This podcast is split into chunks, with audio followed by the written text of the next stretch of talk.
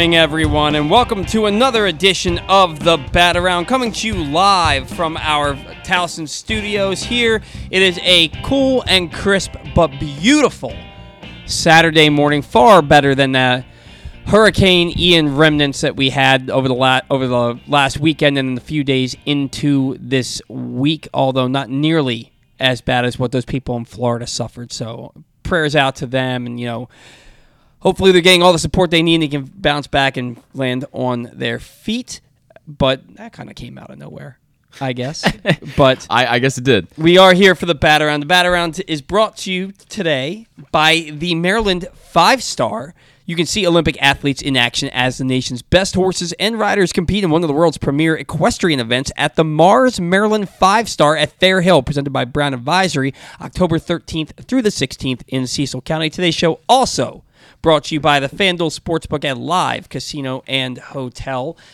Come experience Maryland's number one sportsbook this NFL season at the FanDuel Sportsbook at Live Casino and Hotel. The ultimate place for any sports enthusiast. Take advantage of our 24 7 kiosks, massive video screens, and watch all the action from the best seat in the house. With more money paid out than anyone around, make every moment more at the new duel at the new the new duel at the new FanDuel Sportsbook at Live Casino and Hotel in Hanover, Maryland. I just got really low. Well, you were really loud before, so I don't know. What We're just trying to balance it out over here. Yeah. Um. So Zach, Zachary, Zach sir. Goodman, young sir. Good morning. Good morning. How are you? Not bad. I love the weather. It, this is this is playoff baseball and football weather, and it can't be better. No, yeah, I, I don't. I don't mind. I don't mind weather like this. I, I mind when it's forty-eight degrees, it's cloudy, it's raining, and it's gross out. I mind that. fair I- enough. I- it's I- only I- 51 out right now. But but this stuff, and I know it's going to get a little bit warmer. I don't mind fall weather. I mind winter weather, and that's why Okay. I uh, why I don't like. I don't know. Maybe I'm a glass half empty kind of guy. I don't know. Uh-oh. Like Oh, no. uh, uh, Thursday night, it was gorgeous on Thursday. It was. 75 degrees. It was sunny, beautiful, and then and Thursday night, it was a nice, decently warm evening. Nice, Yeah. nice breeze. And I heard crickets chirping. The breeze felt good. It smelled like spring. And I just sat there and I was like, "You can't fool me, fall. You don't fool me. I know what's coming in a month and a half. Screw you, fall." But so that that's how I am. The- The fall weather is beautiful, but then it immediately leads into death. And it's a very morose no, I, I remember you telling me one time. You're like, well, you know, the the leaves are dying, they're falling off the trees. Why should I be excited about that? Yeah. Yeah, and I'm not. But I am excited about the Baltimore Orioles and the future of the franchise. They finished this year 83 and 79, clinching their first winning season since 2016. For me, it's uh, it's a beautiful thing. It is a beautiful thing to watch your team play winning baseball. I found myself on Thursday sitting there like, hmm, I, I, I, I'm still in the mindset of there's a baseball game tonight, right? So I Sure. I, I like Thursdays on Tuesdays and Thursdays at the restaurant because I still need to work at the restaurant to make ends meet. Tuesdays and Thursdays during the baseball season, there's a chance that I can get out reasonably early enough that I can catch two thirds or at least half of the game, right? Fridays and Saturdays, that's not a thing. I, I, I, the entire game will be played while I'm at work. And so on th- on Thursday, I was like, oh man, okay, the game's going to come on at seven o'clock tomorrow night, and, I'll, and, I'll, and it's like, oh wait, baseball's done.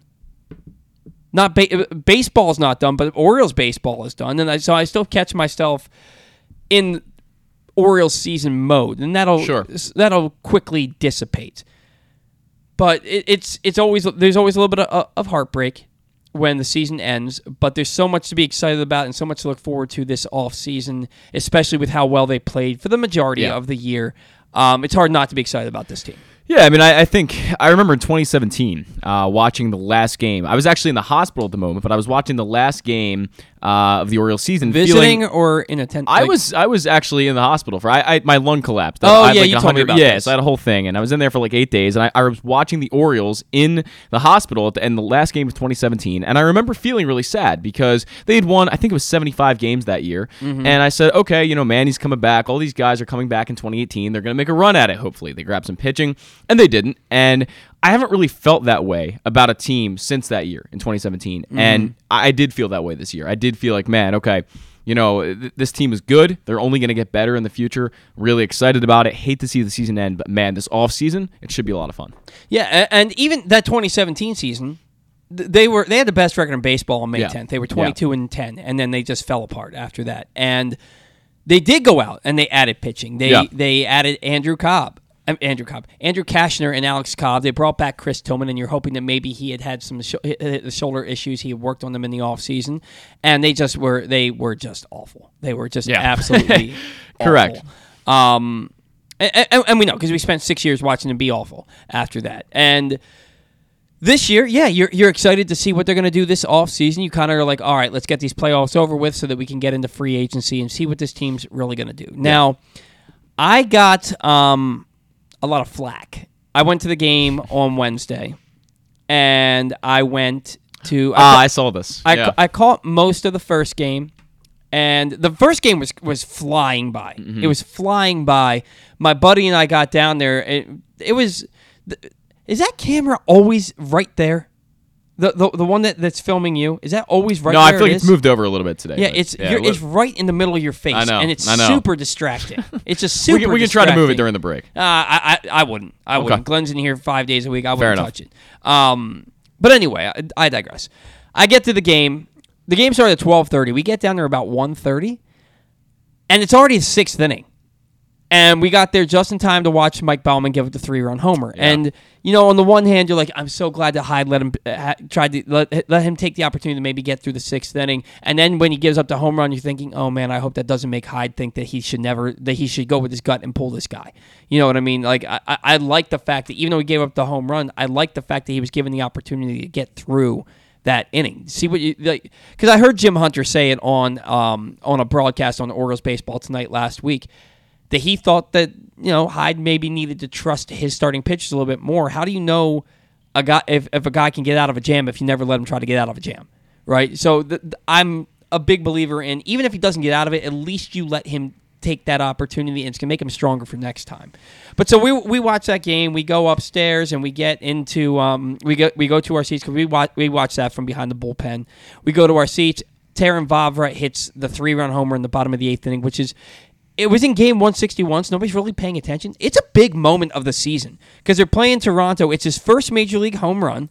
It got it, it gave them a five to four lead, and it, it gave DL Hall his first win in his major league career. It was a big moment that just nobody really is really going to talk about because it happened in game 161. Game 162, second game of the doubleheader lineup comes out.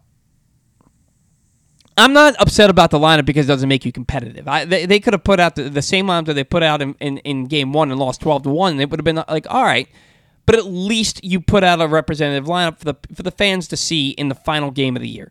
You never know if those people are at that game because it's like, you know what, I just want, I didn't get to a game this year. I, I can catch this one. I'm going to go to this game and I'm going to watch Adley and I'm going to watch Gunnar. Gunnar's not in the starting lineup. Adley Rutschman's not in the starting lineup. The Orioles lose that game five to one, and they played a lineup where they had Terrin Vavra leading off. They had Jesus Aguilar batting cleanup. Uh, Ryan Mountcastle didn't play.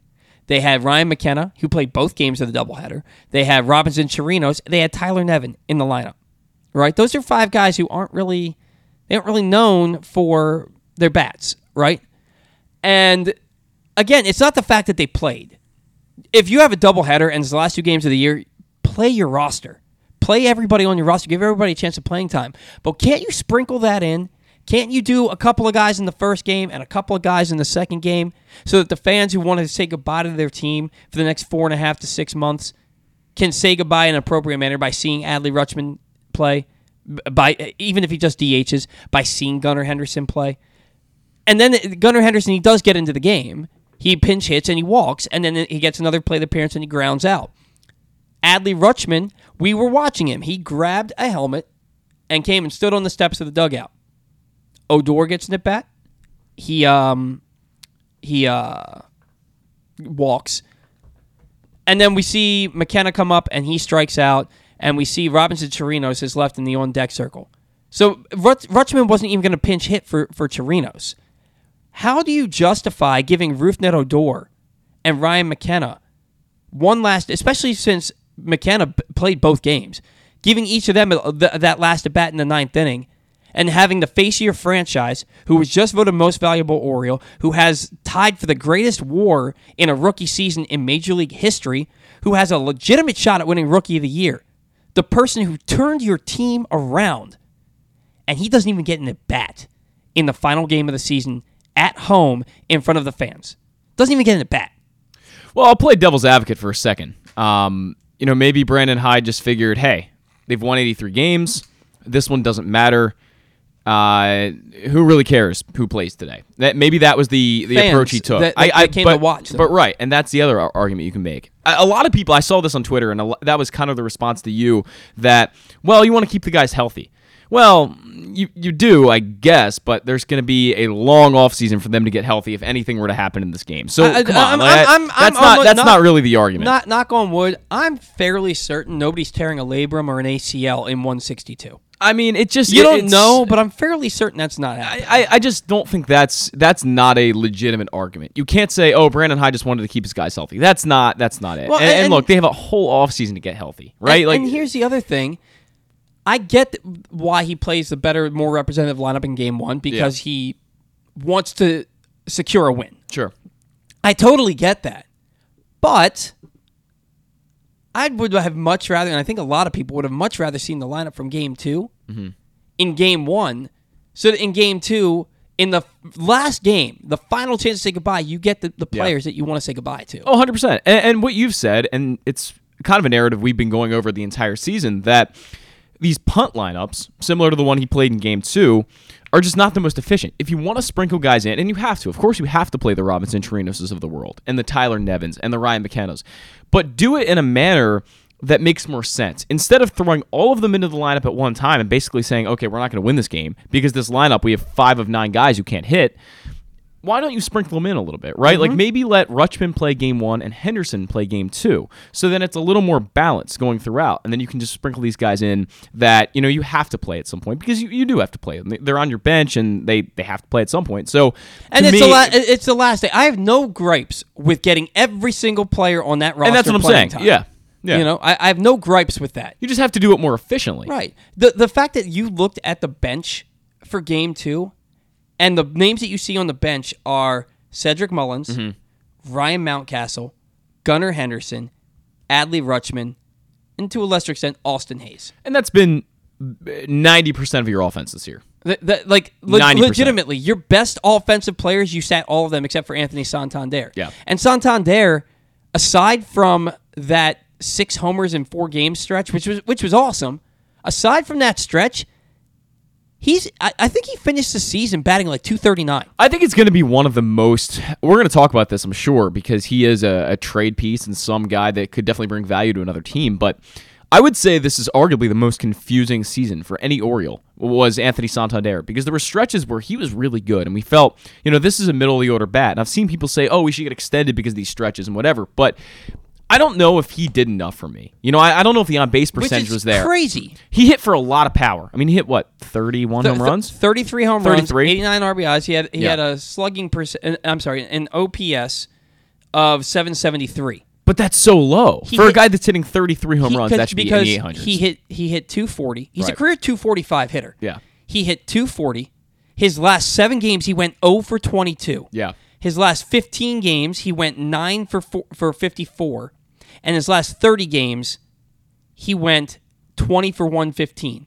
That's a 174 batting average Yeah. over his last 30 games. He finished the year despite having a career high by 32 walks. He, he had 55 walks on the season. Okay. His own base percentage was 318. Yeah. That's Mark, and that's, that's not that's gonna Mark, that's Mark Trumbo numbers. That's not a middle of the order bat. You know, however you want to play, that's not a middle of the order bat in a 2023 playoff team. And that's what I think the Orioles are going to have to consider. We have, you know, we, we've talked about this a lot with the way that they need to add uh, a middle of the order bat because guys like Santander, guys like Austin Hays, they're streaky hitters and they don't really produce consistently. And I think an on base percentage of 318, and I assume Austin Hays is around there, but probably a little bit lower. Uh, this is a great reason as to why the Orioles need to add a consistent middle of the order bat who gets on base at more of like a 350 360 clip. 318 is is simply not cutting it. I'm not asking for a guy like Juan Soto who has a, you know, 400 on base percentage year to year, but a guy who's just more consistent and you know the strikeout numbers aren't super high and makes a lot of contact. And maybe that guy's Colton Cowser. I'd like to believe that guy's Colton Cowser. So based on um I guess a certain number, a certain number of at bats, because Adley Rutschman unless uh, he led the Orioles in on base percentage. Sure. This is what MLB, the MLB app, has for the Orioles' top five in, in OBP. Number one, Anthony Santander and Cedric Mullins, 318. Austin Hays, 306. Ryan Mountcastle, 305. Jorge Mateo, 267. We're Yeah. talking about we're talking about Jorge Mateo like he should be an everyday player next year for the Orioles. His OBP is 267. I will give I, I'd rather his batting average be 267. I'll give him the pass there because uh, he is so dangerous on the base paths and he is an incredible Right, but- defender. But that's a super utility guy. It is. I That- I, I, I don't disagree, but he did. I, I believe he was at least a three WAR player this year. WAR is very, But that's because because of Volatile. His that's because of his defense. but that's not a. It's still three. It's still a three and a half win player, right? I mean, I, I don't think we can discount that But just so because I, of his defense. I ran into Luke Jackson at the game on Wednesday. Right, I, I ran into, and this has really become stream of consciousness with the, with this conversation because I had a direction I wanted to take this show in, and we have not gone in that direction. But we'll get back on track. But I ran into Luke Jackson at the game between between the two games on Wednesday, and he said Jorge Mateo could be a starting shortstop for the Cleveland Guardians because that's a guy that you can bat ninth. He can play good defense for you, and he helps you win your division. He can't be a starting shortstop in the American League East. Not when you have the Yankees, the Blue Jays, the Rays, and then the Red Sox, who you know are going to bounce back, all in your division. You can't hit, have a starting shortstop that hits 220 with a 267 on base percentage. He can play. He can come in as a defensive replacement. He can mm-hmm. pinch run. He can get a couple of starts a week. I love Jorge Mateo. I don't think he should be an everyday player. I just don't. I think that, I think Joey Ortiz can play just as good a defense for you at the major league level and hit better and get on base better. I I, I really believe that. But like I said, we're getting off track here. Overall, the Orioles season was a wild success. They exceeded any and every expectation put out there. There's not one. If one person tells you they expected this, they're lying to you, and they you should probably cut them out of your life, right? Um, so, what are your favorite moments? I'm to go through uh, some of mine. One, and- and these are in no particular order. I'm saying this one first just in case I forget it. I loved the season sweep of the Texas Rangers. Just something about the Texas Rangers has always rubbed me the wrong way, and maybe it's because they beat the Orioles 30 to 3, and maybe it's because Josh Hamilton hit four home runs against them and almost had a fifth and he missed it by like 6 inches. But a, se- a season sweep of Texas, he went out and spent $500 million on free agents to finish in dead last place in their division. That felt that was so awesome to me. Uh, the Terrin Vavra three run shot in the bottom of the ninth gives the Orioles a five to four win. His first major league home run, DL Hall's first major league win, and Brian Baker's first major league save. I just thought that was a cool moment. Gunnar Henderson home run in his first for his first big league hit in his first big league game. Adley's debut was the changing of the tide for this team, even though they were pretty bad for three weeks while he was here. They then took off after that three week mark. Austin Hays, even though we've hated him a lot, hitting for the cycle in six innings in a rain shortened game against the Nationals in June was one of the coolest things. And, and I remember I was watching Stranger Things in the in the rain delay with my wife, and we were in the middle of an episode when they came back. So I was watching it on my phone, and I saw him hit the double, and go, and I went, "He did it! Oh my God, he did it!" It was such a cool moment. It was just, it was really cool. Three straight winning months after none since 2017. You had a winning month in June, July, and August, and you started out September, I believe, with three wins, and then it kind of fell off. That was that was awesome. Seeing this team consistently win for an extended period was like this team's for real. It- you there were no doubts. It wasn't this is a fluke and they just had a good month. They played good baseball, good winning baseball for over 3 months, mm-hmm. and it was awesome to see. 8 walk-offs this year. I'm kind of doing these in reverse order from the way I had them in my notes, but 8 walk-offs in total this year after they only had one between 28 between 2019 and 2021. Uh, uh, the 2019 and 2020 seasons, they only had one walk off the entire time. Uh, and they, three of those walk offs this year came in four days in May against the Yankees and the Tampa Bay Rays. that was just like the coolest thing ever. Was walking off against the two teams that are favored to win the division, maybe get to the World Series, was super cool. The twelve to eight win over Boston after trailing six nothing in the third inning, that was a big win. And Zach and I were at the game on Easter Sunday. Nestor Cortes strikes out twelve, no runs over seven innings. It's soon, uh, but he was matched, and I can't remember who started for the Orioles in that game. It may have been Jordan Lyles. That sounds right. Yeah. Um, but they, they they went they went toe to toe. It's nothing nothing out to the seventh inning, and then the Yankees go to the bullpen, and the Orioles score five runs in that inning, including two run base hits from Rougned Odor and Ryan Mountcastle. That was like that was just a really awesome win at the beginning of the year. It doesn't feel like it was six months ago, but it was. But uh, yeah, so for me, it was actually it was exactly six months ago. It was April eighth. Um, so for me, that was those were the coolest moments. What about you, Zach? I mean, I think you covered the, the majority of them that I had in mind. I, I think the Adley Rutschman debut was just so impactful. We went to that game and we, we too, were right? there, right? We were there, and I, I think that game really was, like you said, the changing of the tide. This was the the turnaround point for the Baltimore Orioles. The, the turn from a rebuild into a competitive team, and getting closer and closer to that uh, that point. That game, the electricity, the intensity, all of it was just it's beyond anything I've really experienced before. I've never been to an Orioles playoff game, so I've never really gotten to experience that kind of thing. And it felt like a playoff atmosphere to me.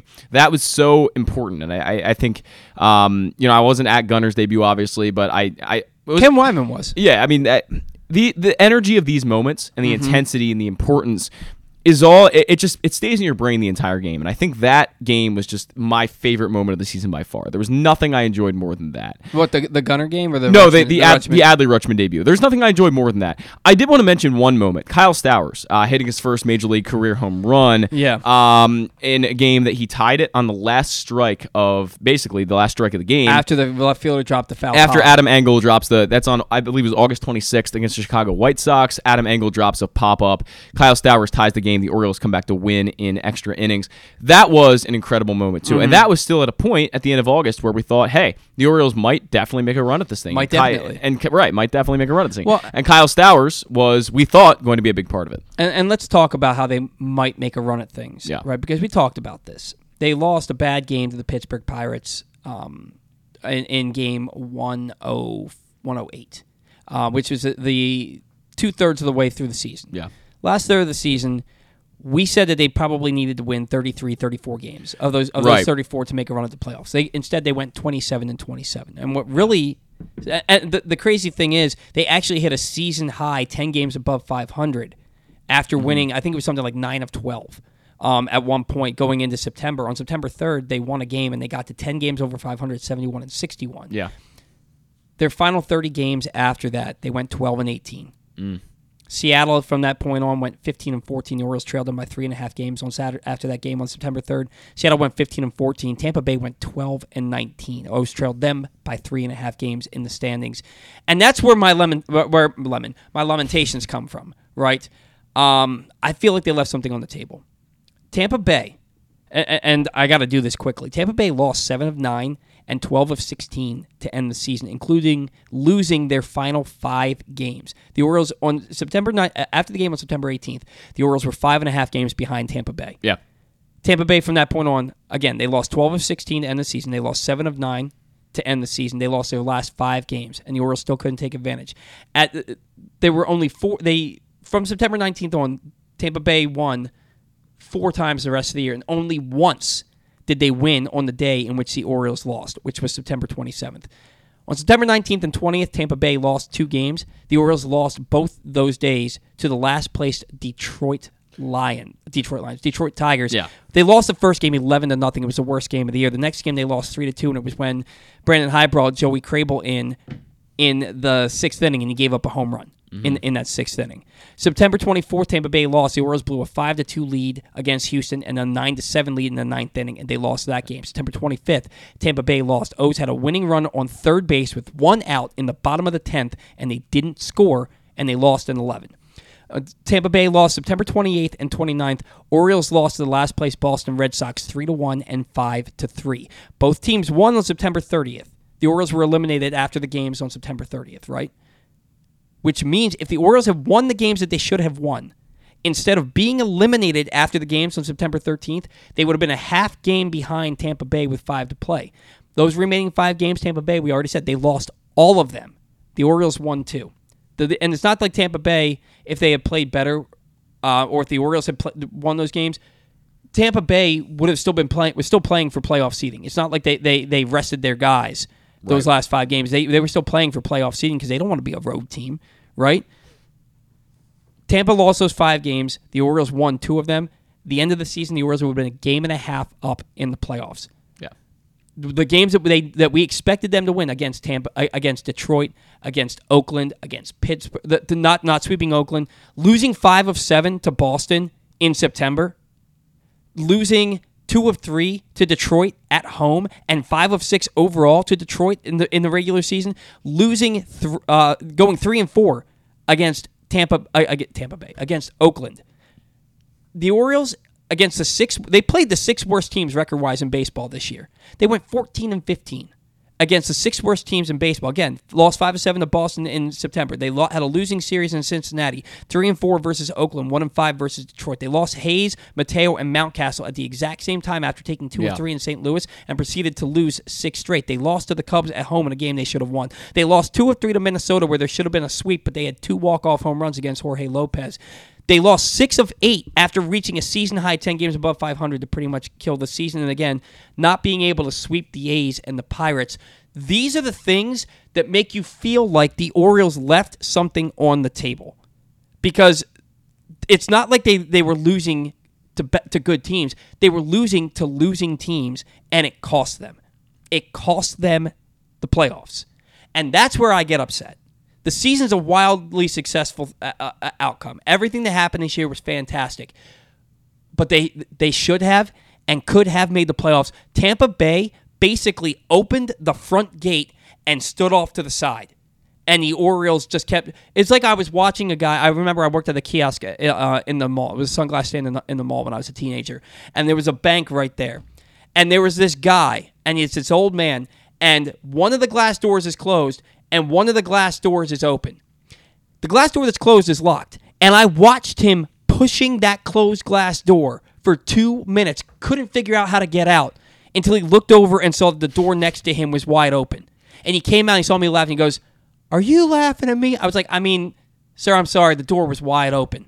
That's how I feel about the Orioles. It's like the door was wide open, but for some reason they kept still trying to walk through the closed door that was locked. It just, they left a lot on the table. I know I, it's a rant.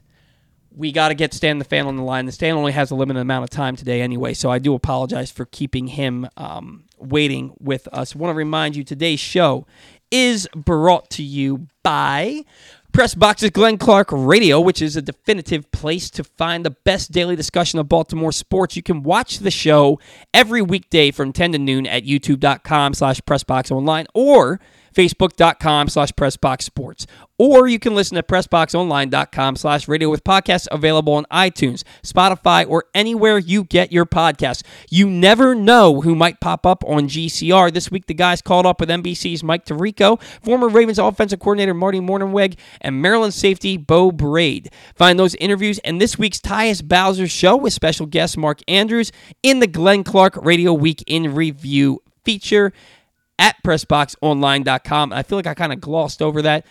Mark Andrews will be or was on the Tyus Bowser show. Th- he's going to be, I believe, on the Tyus Bowser show. No, he was. He was on the Tyus Bowser show this past week. So please go to the Glenn Clark Radio Week in Review feature at PressBoxOnline.com because you're going to get to hear Mark Andrews on the Tyus Bowser show.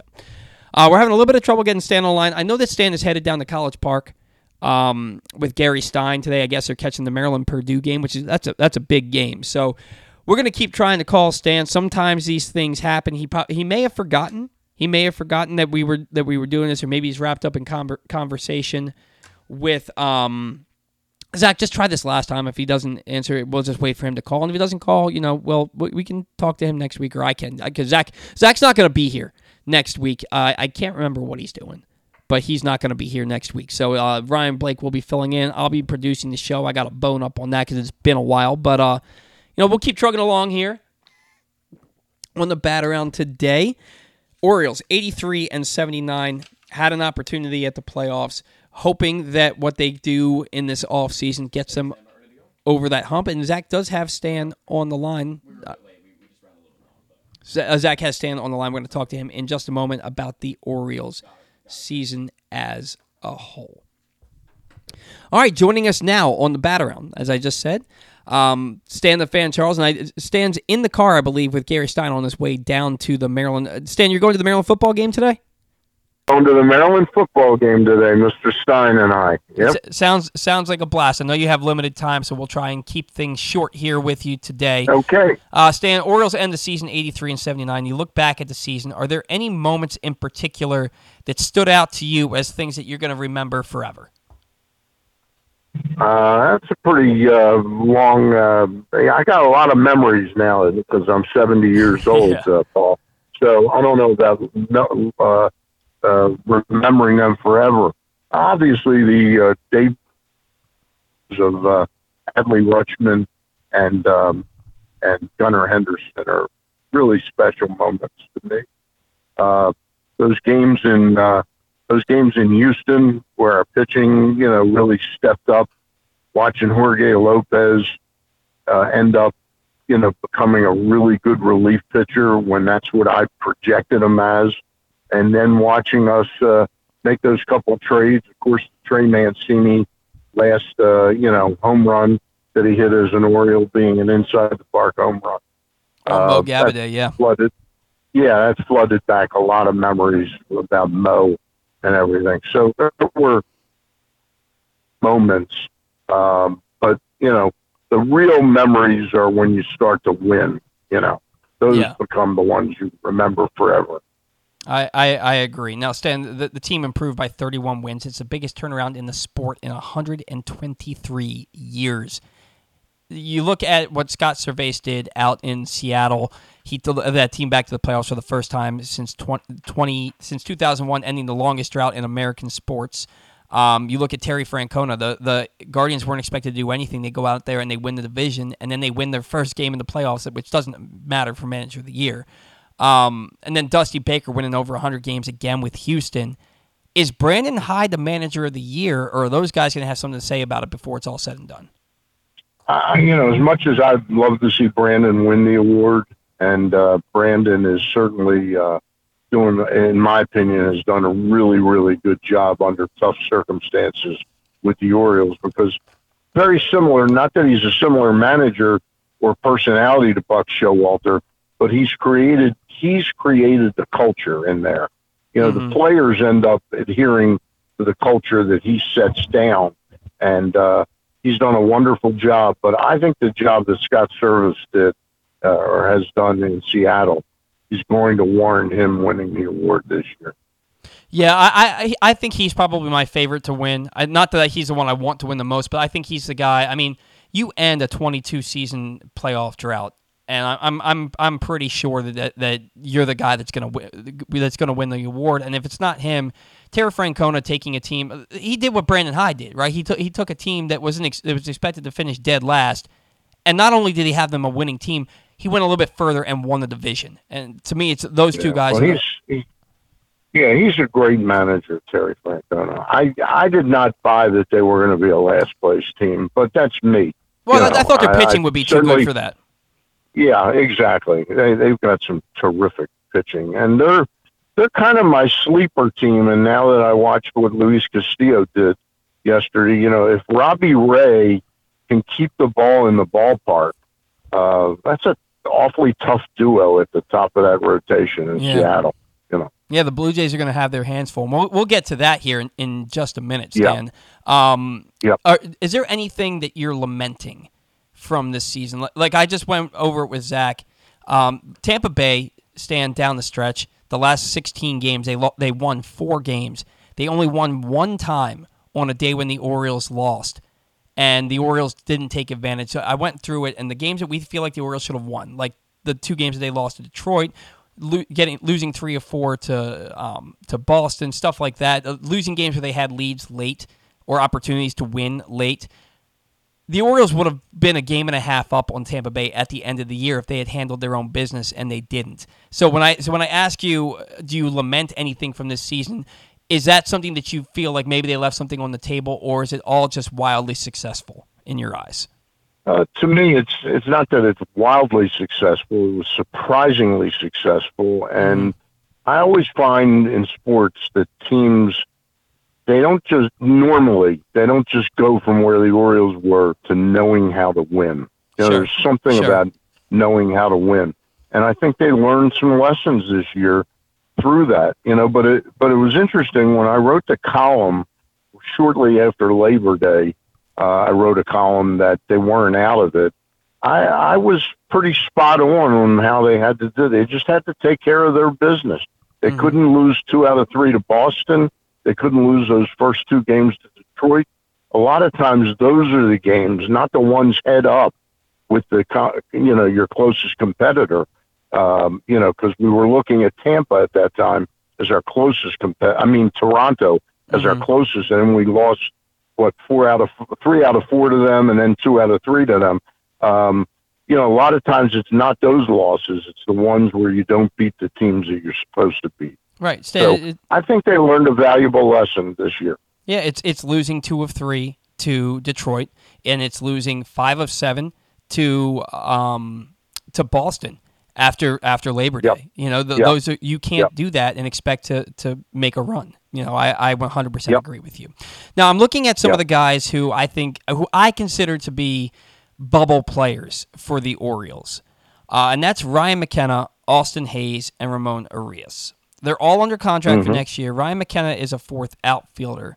Uh, but I really think, uh, look, if the Orioles determine they want a more consistent player playing in the outfield every day than Austin Hays, does that then make Hays your fourth outfielder? Does he push Ryan McKenna out? So I'll, I'll, I'll ask that question first. Well, I, uh, you know, it, it, there's so many different ways that this can go at this Mhm. point in time. You know, uh, Mike Elias, uh, I, I was unable because of the Jewish holidays to go down to to be there for his uh, meeting with the press corps. Uh, you know, end of season meeting. Uh, he wasn't detailing anything that they're going to do. You know, it was all broad strokes Sure. that they want to get better. And certainly, Hays is uh, Hays is a guy.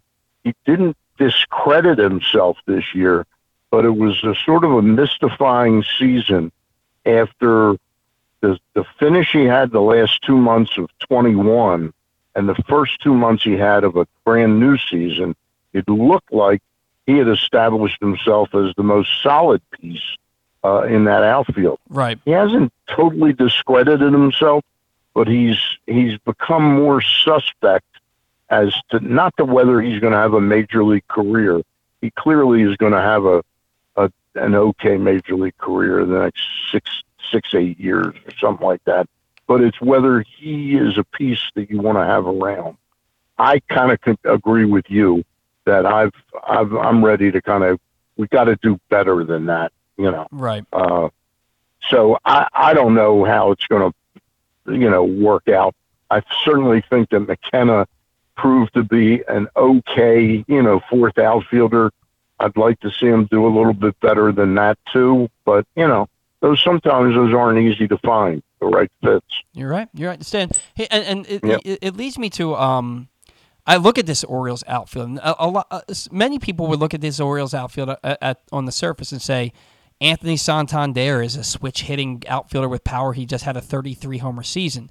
Austin Hays is a good defender with a great arm who, who's got some pop, and he, he he probably he might not hurt you. Cedric Mullins just came off a 30-30 season, followed up with a 16 homer, 35 stolen base season with 30 doubles. Uh, he had a good, and he played Gold Glove defense. He had a great year too. But then you look at it, your uh, outfield, those three outfielders, their on base percentages are 308. I'm sorry, 306, 318, 318. Don't you need Yep. better production from your outfield than 306, 318, 318 for the OBP? Well, there's no question about it. You're, you're, you know, it's it's not a, a secret that you know teams that win World Series don't have, you know, throughout their lineup, and then you throw Mountcastle into it. Mhm. You know, and Mateo, what like a three tw- Yeah, and Mateo's under three hundred. There are reasons that, yeah, there there are reasons that the Orioles weren't able to win ninety five games, ninety eight games this year why it peaked out at 83. It, that stuff catches up with you. might not catch up with you over a two month period, but that's the beauty of baseball. Is it uh, you know, as a lot of players, I hear it more and more now from players. It's a game of failure. You know, you you fail two out of three times, and you're still doing really good. You know, and uh, our guys, unfortunately, we've got too many too many non-productive at bats in the lineup. Yeah, guys that fail three out of four times. You're right. You're absolutely you're Yeah, absolutely yeah. right. So it, it's going to be And interesting. don't do and don't do the other things like walk, work the count. You know, Mhm. I mean, again, again, I get back to Mountcastle, who's got so much ability, natural ability, but uh, again, when you when you're 20, start to be 26, 27 years old, and you haven't mastered control of the strike zone, you know, I mean, when you watch an at bat that Adley Rutschman has, and then you watch uh, Ryan Mountcastle kind of flail at anything they throw up, almost making the decision before the pitch is out of the pitcher's hand that he's going to swing at the ball. That's not that's not going to cut it, in my opinion, uh, when you're trying to build a championship team. No, I, I agree with you. The, the good news is that you do have Adley Rutschman, Gunnar Henderson who take professional at bats. And Terrin Vavra, I, I don't know that Terrin Vavra is going to be an everyday player, but he takes professional at bats and he has good bat to ball skills. And even to a certain extent, um, even to a certain extent, at, at least in the minor league level, Kyle Stowers was decent at getting on base. Only 306 on base percentage in his cup of coffee in the major leagues. But they have guys. But you're absolutely right. You can't have five guys in your lineup who have an on base percentage between 267 and 318. It's going to be interesting to see. Hey, real quick, it's not just an indictment on this team. If you go back to the last Oriole team that was really entertaining and, Mhm. and fun, you know, the t- 2012 to 2016 Right. Orioles, you know, Adam Jones, the difference between Adam Jones being a Hall of Famer and being just a, a really solid player is his on base percentage Plate is like 318. Yeah. Mark Mark Trumbo, it was great that we had the Trumbo jumbos for three years, you know, but but his on base percentage was routinely under 310. Yeah. You know, that team in and of itself, it was like a 315, 318 on base percentage, where the Royals, the team that beat us, uh, was like 335, 340. You know, Yeah, it's a no, huge difference. absolutely, Stan. I, I, that was my biggest thing. I didn't want Mark Trumbo to get a contract with the Orioles. They signed him, and I was like, I, I made myself happy about it, but I didn't want it because he didn't get on base. And a That guy was- that hits That was all. That was all Peter Peter Angelos. You uh, know, 47 Dan home runs. No, yeah, Yeah, you have you hit Yeah. 47 home runs and your on base percentage is 316. That that's Yeah. the, one of these Yeah. things is not like the others, right? I know uh, just a couple more minutes here with you, Stan. Um, I'm going to skip over the Torinos and the Odor questions because they're just really not important. Um, do you Yeah. think the lawsuit and the Goldman Sachs reports about um, helping the Orioles with the sale of the club will make free agents leery of coming to Baltimore? nah, I don't. I don't think so. No.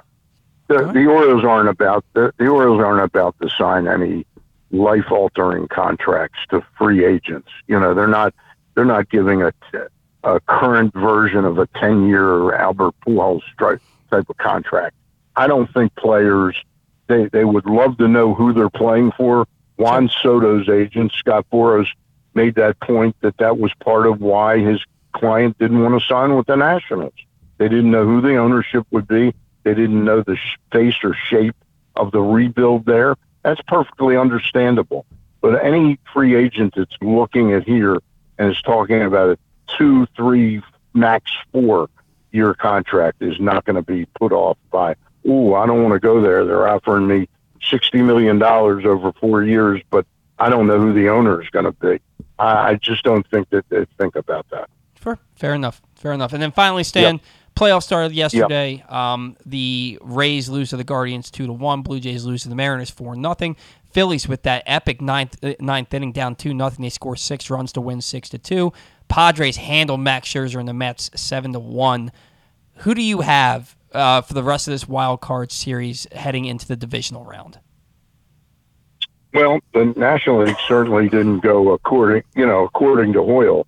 Uh, I thought uh, Oliver Marmol, the rookie manager of the uh, Cardinals, left his uh, closer out there a little too long. You know, uh, bringing the secondary pitcher in when the bases are already loaded. there's one out, and uh, he's already let up a run when you only had a two nothing lead. I thought he showed his inexperience there. Uh, you know, I've I've been spot on about the Mets this year. As much as I love Buck Showalter and and love how much Steve Cohen wants to win, um, the Mets are built.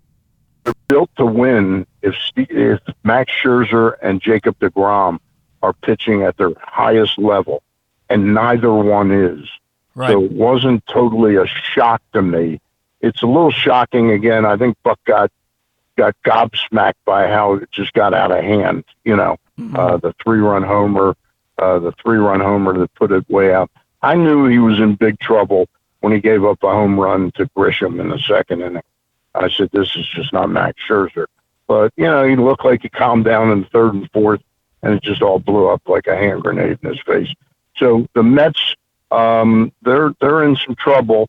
The Cardinals, uh, you know, the the problem with the Cardinals in a three game series is today Miles Mikolas is pitching for them, but Aaron Nola is pitching for the Phillies, I believe, uh, and that's that's not a task that I'd like to have to, you know, win that game. So I think both of those, I think both of the road teams really have command of those series right now because they're so short, such short series.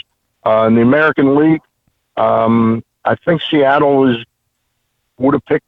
I would have picked Manoah to be dominant yesterday. He was anything but. Mhm. Seattle's got a big upper hand in that series, and of course the uh, other series.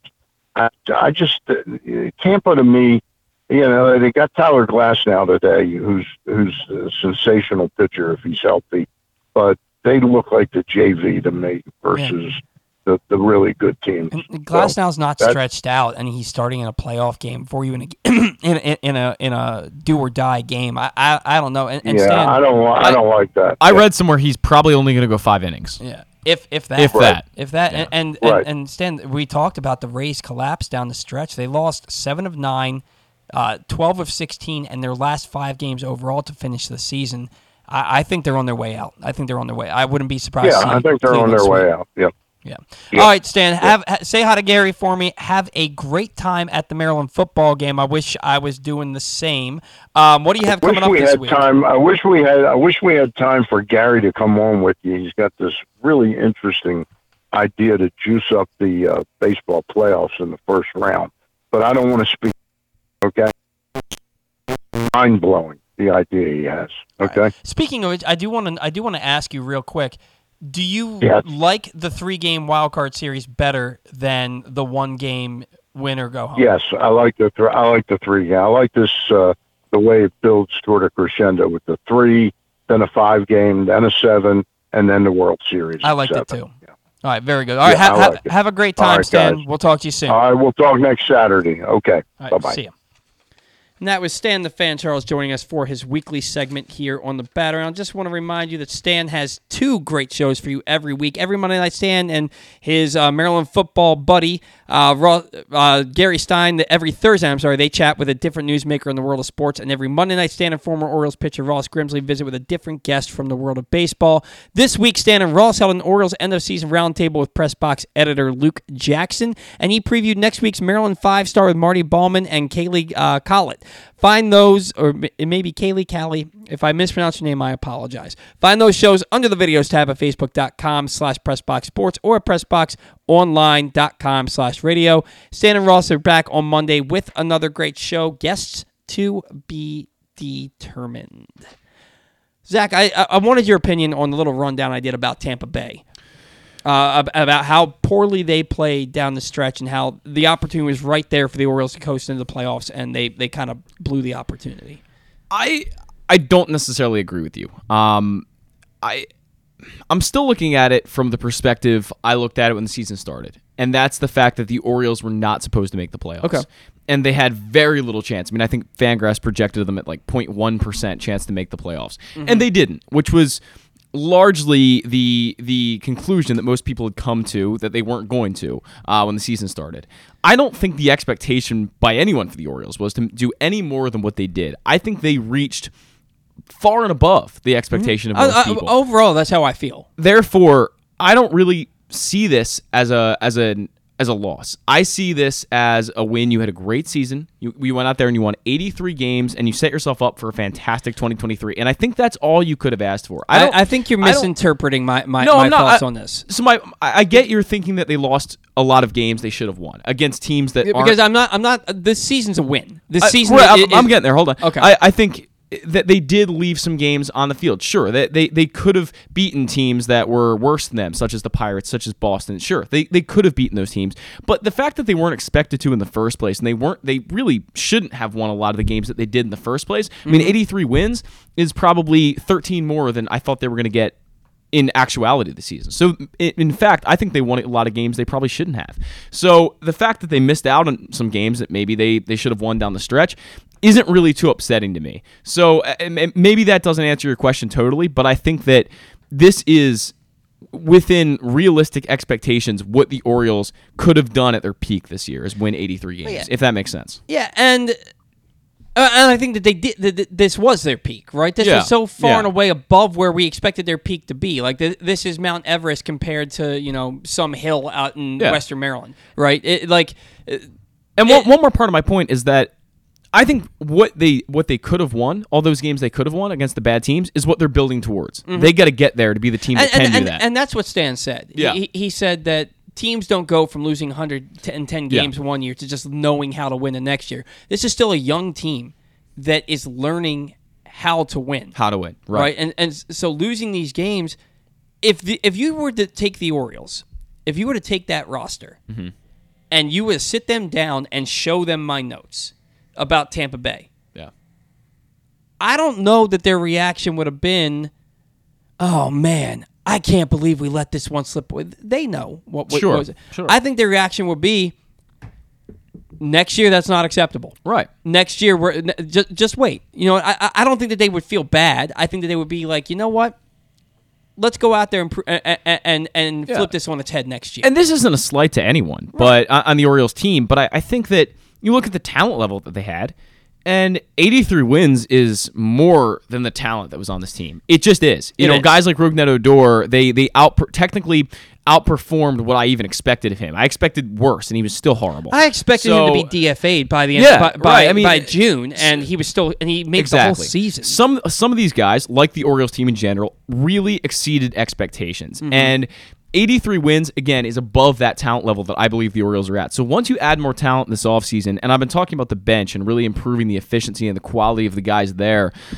It's gonna be you're gonna start winning those games uh, in, Right. in Boston and in Pittsburgh. that You have to win. I think that's gonna be a next year thing. And again, like Stan said, you got to learn how to win, and you're gonna build up to winning those games that you're not going to look at the end of the season and go, "Hey, we should have won that game two months ago," right? Like it, this is something you're going to build up to because there's better depth on your team, because there's better talent quality in your starting lineup, and I think that's something that's going to be big for them this offseason. And that leads me to something interesting that Stan said there towards the end when I asked him about are free agents going to be leery to come here because of the lawsuit because of the Goldman Sachs hiring. And he said they're, the Orioles aren't going to be signing any players to those big contracts. Mm-hmm. You know, and people that are going to be getting four for 60 aren't going to not come here because they don't know who ownership is. It's kind of. Do you do you stand with Stan on that? Uh, that the Orioles like, not necessarily. because if you, if you're saying that you're if Mike Elias says we're ready to compete with the rest of the guys in the Amer- uh, with the with Yeah. the big dogs in the American League Yeah. East and let's lift off from here and we have payroll flexibility is- is- uh, and I think a lot of people read into that the same way that Stan does because we have no other option because of what we've seen uh, history repeats itself with this team right but Michael Elias has never been in this situation we have no Right. idea what he's going to do but I have to believe that he's going to be signing signing people free agents to bigger contracts in four years, sixty million. Possibly. If- It depends if- on what's out there. If, if- I mean, I'm not saying that there won't be a player like that Mm-hmm. that comes that comes in here, but if you want to be competitive, you're going to have to spend the money on the players that make you competitive. Well, I don't think Michael Elias is going into this saying we're definitely not going to sign a guy to a sec- uh, six year, seven year deal. I don't think he's going in saying that. I think he's probably going in saying, okay, let's see what we got. Let's see what the other teams do. Let's see if we can get the player at the price we want. And we'll go from there. I don't think he's really, you know, again, I always say it about speaking the definitives, and I don't think GMs really ever do that. They don't ever say, we're not going to go do this. They say, okay, let's see what we got, and maybe, you know, maybe we'll sign a guy. Maybe we'll only sign two guys to two year deals, or maybe we'll sign some guys to six year deals. Who knows? I mean, it, it's, I think it's pretty wide open, and it's all really going to depend on what happens with the other teams in the league and what happens with these guys' agents and how much money they want. That's, that's really I- what it comes I- down to. And, and I think that there's going to be. Tr- I, I know there's going to be trades, and, and I'm I think that's more likely than free agency. right. Yeah. And I, I do think that they're going to sign some players, but I, even though I've been talking about it for four months now, they're not signing Aaron Judge. I know that they're Right. not. They're not going to give Aaron Judge. He's going to want at a, at a minimum six to seven years. Yeah. Right. I think so. The- and I don't think anybody should be signing Aaron Judge for six to seven years because we've already seen in his twenties his body starting to break down. He had an historic year this year. If the offer is anything, if he wants anything higher than four to five years, two hundred to two hundred and fifty million dollars, I, I don't, I don't think you can do that. Mm-hmm. I, I, I don't think you can do that. But um, I'm still gonna hold out hope. Still gonna, still gonna hold out that hope. But I. I, I do think you can go out and get a Trey Turner. Or That'd be uh, uh, huge. or- I don't think Dansby Swanson's leaving the the Braves. I think he means too much to fair. them. But um, or you can go get a Jose Abreu. Jose Abreu might be that guy that you can sign for three That's years. what I think. for- Yeah. For, three years, and I don't know what what, what would that be? Uh, Forty eight million. I don't know if there's a more perfect fit. Yeah. I don't know if there. And, Luke, and Luke Jackson said the same thing to me. He thinks Yeah, that I- probably uh, Jose Abreu is the perfect fit. I, I think it's it's literally you couldn't do better for the Orioles. You're looking for a middle of the order bat. Um, I think Mountcastle's kind of played himself into a bit of a question mark, but you have a DH spot too that you can play Jose Abreu the, in. the glove and the talent for Mountcastle is going to keep him as an everyday first base. I, I think so. It's just that Jose Abreu is a guy that's established. He's won an MVP, albeit in a short season, but still, Jose Abreu is that middle of the order bat that you've been talking about for two months. Yeah, he, and he is that guy. He hits 300 with 30 homers and 100 RBIs every year. This Every year, year. this year he didn't hit he didn't hit the home runs, but he still drove in close to 100 and he still hit over well over 300. and I want to say his on base percentage was in the 360s or 370s, get- and he- that is the middle of the order bat they need. he gets on base. He absolutely gets on base. So that, Zach, we're going to do sounding off because it's sounding off for you ties into what Stan was saying at the end about um, the three game wild card round, and you don't like it. I don't like it. I okay, so I wasn't a big fan of the way that it was structured in the first place, right? You mm-hmm. talk about the one game and you're playing 162 games in the regular season, and then your season's going to be decided by a one game wild card. Mm-hmm. That doesn't make sense to me. I always think wild card game or wild card series should be three games. I think that's very fair. What I don't like is the fact that teams that win their division still now in this new, under this new CBA have to play in the wild card series. I don't think it's fair to the Cardinals or the Guardians who went out there and won well over 90 games and won their divisions to go have to play teams that didn't win their divisions. And I know that, you know, there's 5 teams in each division and that sometimes you're not going to win your division. Like Tampa or Toronto, for example, is a very good baseball team that didn't win their division. Uh, the Mets are the same way. But why should the Cardinals and the Guardians, as teams that won their divisions, have to play teams that didn't? To me, that's not fair. They should get, and I know football does it the same way. The NFL's done that for years. And you know, if you're not the one or two seed, you have to, you know, play play teams that are the wild card teams. I get that, but to me, I, I think this is a step backwards. I think they could, you know, they could have done it how they originally did it, where there's two wild card teams and they play each other in a three game series. That's how I'd prefer to do it. Mm-hmm. Not have teams that win their division play in the wild card series. I just don't, I don't find that to be right. Yeah, and look, it's either you keep the playoff format the way it was, and you don't add the extra team in e- in each league, and then Tampa Yeah. Bay doesn't make the doesn't make the playoffs this year. And Right. honestly, they probably shouldn't have losing They twelve won 86 games. Yeah, they, they they they lost twelve to sixteen down the stretch. Yeah. They lost their last five games, seven of their last nine, and they made the playoffs. I think this is the worst Tampa Bay team to make the playoffs in a very long Oh, time. I, I agree with you. Yeah. I agree with you. Um, so I, I, I- agree with that. And- And on the, on the other hand, if you add the extra playoff teams, Mm-hmm.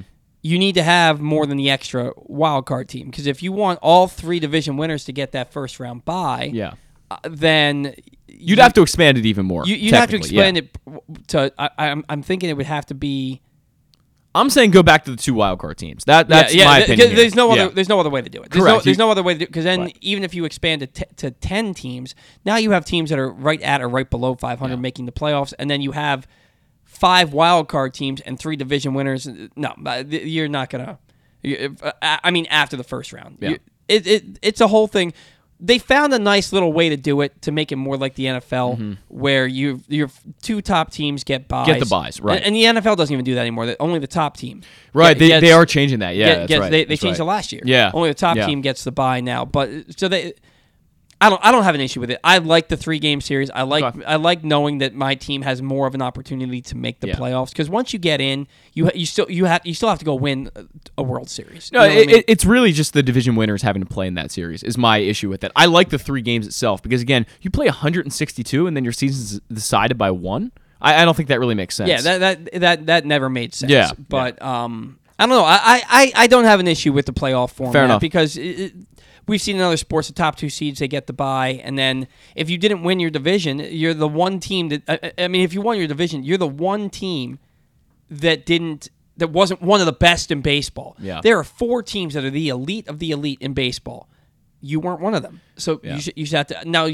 And you get you get to as that as that uh, division winner as that third division winner mm-hmm. you get to host all three games of the wild card. Correct. series and that's what makes that a little bit more fair so I, I don't really have Yeah, and an, I- and I an issue with that Your argument can be, well, if you're saying the Cardinals and the Guardians are so good, why are they no, not going to go out there and just you know blow the brakes off the teams they're playing?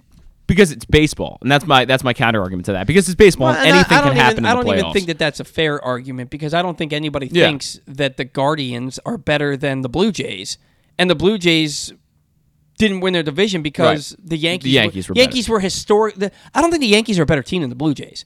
The Yankees were historically good Yeah. for three months. And they got so far out in front, and, and the Blue Jays were kind of playing under their, their talent level to the point where they had to fire their manager. Yeah. You know what I mean? So, uh, and you're not going to convince me that the Cardinals are a better baseball team than the Mets or the Braves. The the two teams battling it out in the NL East, the the Cardinals aren't better than either one of them. Yeah. You know what I mean? So it's I think it's fine the way it is. I understand your gripe. Um, but I'd rather have an extra team make the playoffs to give my team Okay. more of an opportunity. And you know, if you won your division, you didn't get the first round bye. At least you get to host every game of that wild card series. Yeah, that makes sense. I, that makes sense. Yeah. All right, we got to catch a break. We have um Well, first off, the first hour of today's show is brought to you by the Toyota Tacoma, which comes in a range of models and trim lines. You can choose the perfect Tacoma to reflect your unique pos- personality and driving habits. Just go check out buyatoyota.com for deals now on your new Toyota Tacomas from your local Toyota dealer today. When we come back in from the Baltimore Sun, Andy Kotska joins the program. That's next on the Bat Around. Glory Days Grill's Oktoberfest menu is now running. It's one of their most popular seasonal menus all year. It features the chicken schnitzel, the Oktoberfest brewer's platter, the brewer's sausage sandwich, the Bavarian burger with a pretzel bun, the cheddar ale soup, the slam dunk pretzels, and the apple cobbler. All of these meals pair well with Oktoberfest beers and Angry Orchard on draft. Dine in or order online at glorydaysgrill.com and pick up your favorites to take home. Glory Days Grill, great food, good sports. What's up, everyone? This is Tyus Bowser, and I'm excited to tell you that I'm back for season two of the Tyus Bowser Show in partnership with Pressbox and Great Ace Memorabilia. Join us on Tuesday nights throughout the season as I'll be heading all over town with my special guests, and of course, our co-hosts Glenn and Rita. Or is it Rita and Glenn? What is it? I look forward to meeting you guys and talking a little bit about football and a lot about life. And if you happen to miss the show, you can now catch a replay Friday nights on 105.7 The Fan. Get all of your details for the Tyus Bowser Show right now at PressBoxOnline.com slash Bowser. The next Tyus Bowser show is Tuesday, October 4th at 7 p.m. at Guilford Hall Brewery, 1611 Guilford Avenue in Station North. It's brought to you by Maryland Vascular Specialists and the all-new Ginsu Kamado Grill. That first sip. That first bite.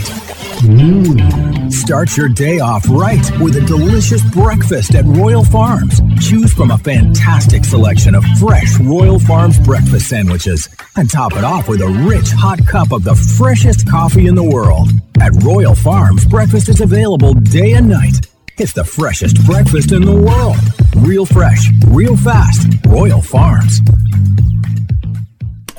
Come experience Maryland's number one sportsbook this NFL season at the FanDuel Sportsbook at Live Casino and Hotel, the ultimate place for any sports enthusiast. Take advantage of our 24 7 kiosks, massive video screens, and watch all the action from the best seat in the house. With more money paid out than anyone around, make every moment more at the new FanDuel Sportsbook at Live Casino and Hotel in Hanover, Maryland. Please play responsibly. Gambling problem? Please call 1 800 Gambler or visit mdgamblinghelp.org. The Baltimore County Police Department is hiring. Entry-level officers start at close to 59,000 a year with a $10,000 bonus. Some restrictions apply. Plus a great retirement plan, medical, dental, and vision insurance, advancement to specialized units, tuition reimbursement, 15 sick days earned per calendar year, and even further incentives for military members and veterans. If you have a passion for service and want a career for life, visit joinbaltimorecountypd.com or call 410-887-5542. You must be United States citizen, possess a valid driver's license, and have a high school diploma or GED equivalent. The Baltimore County Police Department is an equal opportunity employer. Stan the Fan here, welcoming back one of my favorite sponsors, the Costas Inn. And everybody around Baltimore knows the Costas Inn is a great place to go and grab crabs, steaks, salads, soups, whatever's on your mind to eat in person. But did you know that the Costas Inn has upped their game? They are now one of the premier takeout places in Baltimore. Give them a call now to order your food 410 477 1975. That's the Costas Inn over 4100 North Point Boulevard. Experience the best in Kamado Grilling, a complete outdoor cooking appliance. The Ginsu Kamado Grill allows anyone to sear, grill, bake, and smoke all types of food. Designed for efficiency and function, the Ginsu Kamado Grill upholds the enduring legacy of the iconic Ginsu brand. The Ginsu Kamado Grill is perfect to cook all year round, is great for parties, and ideal for tailgating with your friends. Reserve your Ginsu Kamado Grill today at ginsugrills.com and get $100 off on your pre-order when you use the promo code TAILGATE. That's ginsugrills.com. Reserve yours today.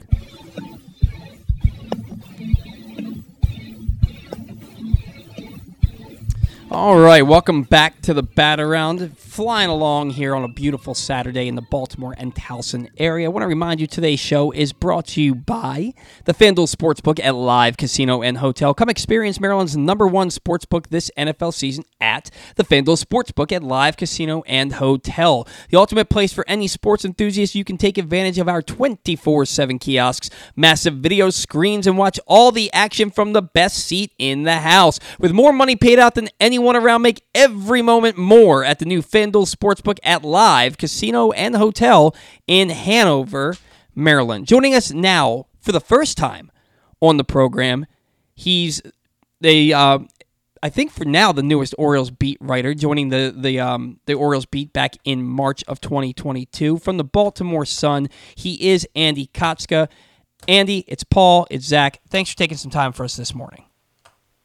Yeah, of course. Thanks for having me. Absolutely. Now, first year covering the team, and they post their first winning season in six years. Andy, we could have used you four years ago, man. Where have you been? uh, I was uh, doing some college. I was uh, finishing up work elsewhere, but no, it's good. It's good to be here. It was uh, it was a fun season to get started. Oh, absolutely. And we're certainly glad to have you. What was your first season on the beat like, covering the Orioles and covering the first winning team in six years? Well, it was exciting. I mean, there was never a shortage of, of things to write about, which is a great thing between uh, different clubhouse traditions. You know, the the goggles when they get on first base. The, you know, the the home run chain, whatever it might be. Those were, those were a lot of fun. You know, it, it was a really good clubhouse. You know, a lot of a lot of young guys that you know were open to talking to the media, which which makes my job, you know, fun and easy. So it was it was a great time. Uh, and we all had a great time watching it. Did you get any ire from any of the other writers who've had to spend the last four or five years covering teams that lost over 100 games, and you come in and all of a sudden they're a winning ball club? Is there any like, oh, you got to pay your dues and you didn't have to? uh, I think uh, my, my, beat partner Nathan Ruiz, uh, the Baltimore Sun, you know, mentioned a couple times. So he joined right when this, uh, right when the rebuild kind of began. So he he struggled through those couple seasons where you know, hundred loss seasons, all that, and, and I got to you know kind of fast forward right to when the rebuild is on the on the ending side. We'll we, we figure at the ending side. So uh, yeah, a little bit, you know, you know, a couple you know comments here and there, but it was it was all good, and you know, it was it was a lot of fun to be be part of the group. Yeah. Now, uh, Andy, most will agree the turning point for the season was Adley Rutschman's debut. They did hit a, a, season worst 11 games below 500 three weeks after his debut, but you kind of felt that changing of the tide when he came out and did that little spin to take it all in behind home plate back on May 21st. What is it about Adley Rutschman that helped get the most out of this team? Yeah, I mean, they're since he arrived, they're on a 96 win pace. Mm-hmm. Which is uh, you know one one heck of a, of a turnaround for this club, but he well, first off, I mean, defensively, uh, he's one of the best pitch framers in baseball. So that really helps a pitching staff, especially a young pitching staff. You know, those those borderline calls can go their way. Um, not many. I think he had two pass balls on him the entire season. You know, really good. You know, with with balls in the dirt and really block really block well. So defensively, standout catcher, easily one of the best defensive catchers in the league already. He's 24 and just just came up. Offensively, uh, you know, pretty big presence, you know, already as well. You know, he got on base at a high clip.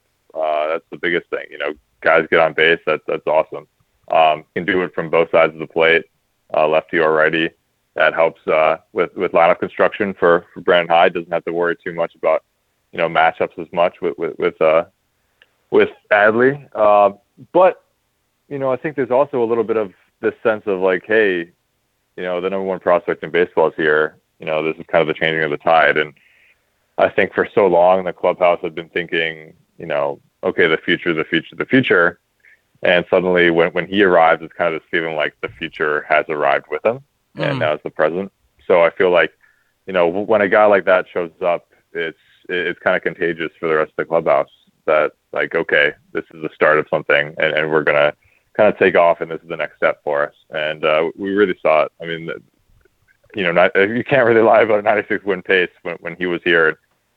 Obviously, there was other things that, that factored into that. Uh, you know, Gunnar Henderson shows up the last month of the season, did really well off the bat. Uh, Felix Bautista is a, another rookie, does really well as a closer. But Adley was kind of the, the common denominator on, on the first of the big names coming up. And and really having a positive impact for both the pitching staff and, and the uh, and the offense. And you mentioned his defense and his pitch framing capabilities. Adley did finish the year with eight errors behind the plate. He had a couple catchers' interferences, a couple pass balls, as you mentioned, but most of the errors were throwing errors. Uh, were you surprised at all with some of his poor throws, and was that ever mentioned as a concern around the clubhouse? No, it was never mentioned. Um, I wasn't. I wasn't all that surprised um, you know, he's going to be aggressive. Mm-hmm. You know, that, that's kind of that's kind of a, a big thing for him. He's going to be aggressive, and you know, sometimes it, it backfires. You know, I think you know one of the last series, I think it was against Toronto, the last series. You know, he threw out two base runners in a game. Mm-hmm. You know, mm-hmm. that you know was a huge boost for for Dean Kremer. You know, being able to get out of you know, two innings with with runners, you know, thrown out on the base paths. You know, that's that's what Adley brings. He he has a good arm. Uh, he's going to test it and he's going to you know try to get the best out of uh, you know those situations. And if a guy wants to steal, he's going to try to nab him. So um, I wasn't really that concerned. I don't think frequently it, it really came back to, to play. I know one one time in New York, uh, you know, throwing error from him. I think it might have been two in one game.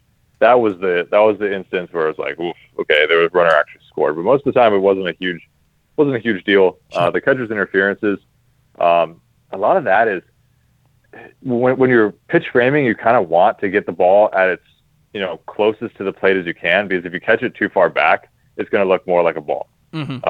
uh, you know the, the ball will drop far, farther. So if he catches it closer to the plate, um, it basically looks closer to the zone. It doesn't have to move the glove as much. If you if you do that, it really helps with you know deciding. I guess you know help helps the umpire feel like that was a strike. Um, so that, that's the biggest thing.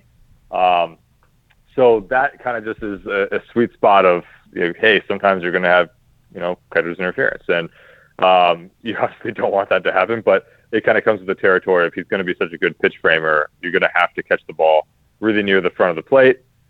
Sometimes you're going to catch you're going to catch the bat with it as well. So uh, you kind of take that with with the territory, uh, not not the you know end of the world.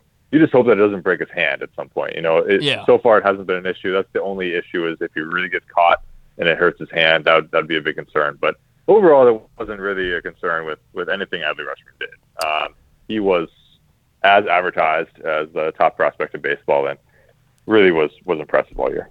Andy, we saw Adley hit 13 home runs in 113 games this year. Maybe not quite the power I was expecting. Maybe a little bit more. I expected him maybe to be at the 18 home run or 19 home run mark. Do you expect that power to come maybe a little bit more next year as he settles in a little bit more um, and, and just maybe starts to drive the ball out of the ballpark a little bit better? Yeah, actually, I think the thing that surprised me, not so much the, the home run number, but it was the fact that 12 of those home runs came as a lefty and only, only one came as a right hitter.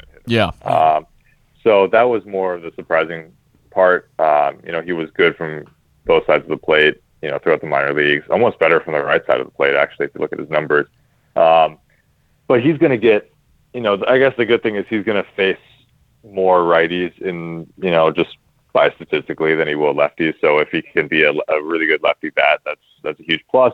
And the you know if he needs to sit, there, there's a higher percentage that the O's will get a good backup catcher who's a right-handed hitter. So it kind of works out, you know, well if he if he's going to be a little bit better on the left side of the plate, it'll be fine. Um, well, I think, you know, you figure maybe next year, maybe the year beyond, some of the the doubles that he hits are going to sneak out of the park. Um, I think the thing that was most encouraging, just looking at him this year, was I mean, he broke Cal Ripken Jr.'s rookie record for doubles. I think he had 35 or so doubles this year.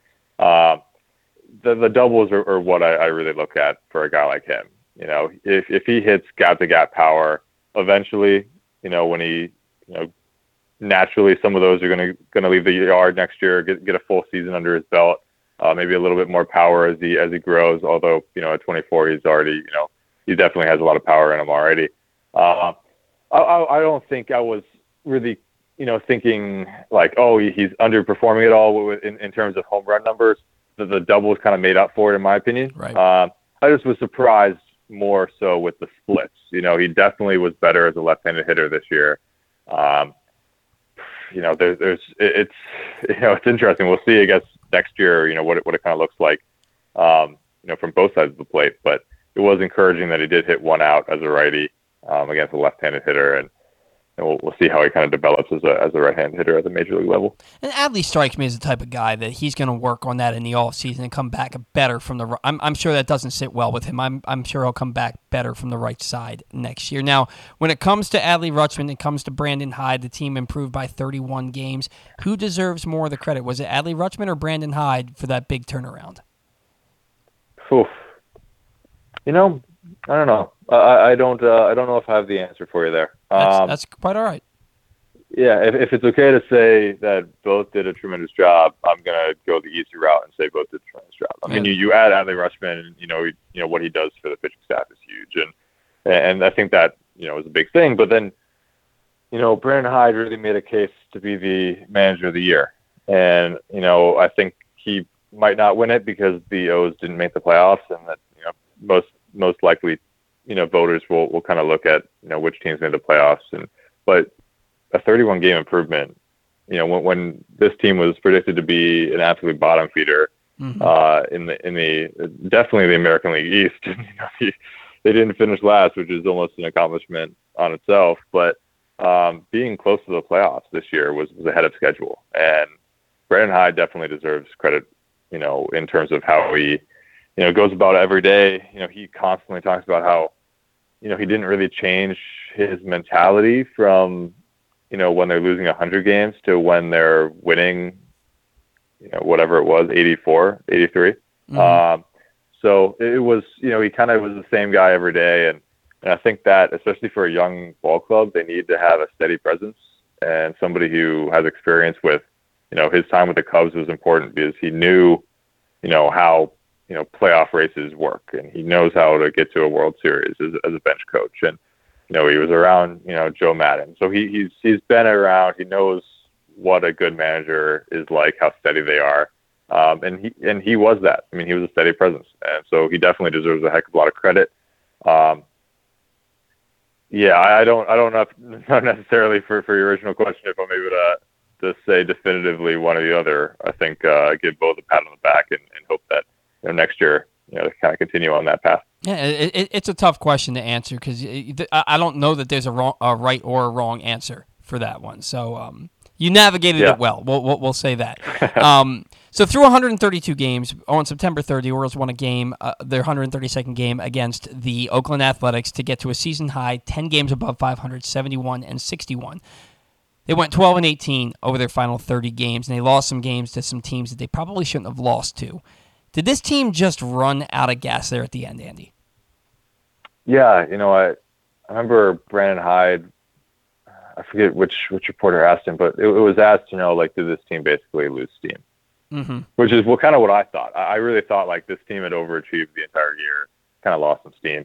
and Brandon Hyde was really, you know, passionately saying that like if they did, they're gonna learn how like this this season is really gonna teach them like this is what 162 games feels like for a young team. Like a lot of these guys, you got to think like, you know, Adley Rutschman hadn't played this many games before. Right. You know, uh, even Ryan Mountcastle, you know, had never played this many games at first base in his career. You know, like this is an absolute grind for a lot of these guys.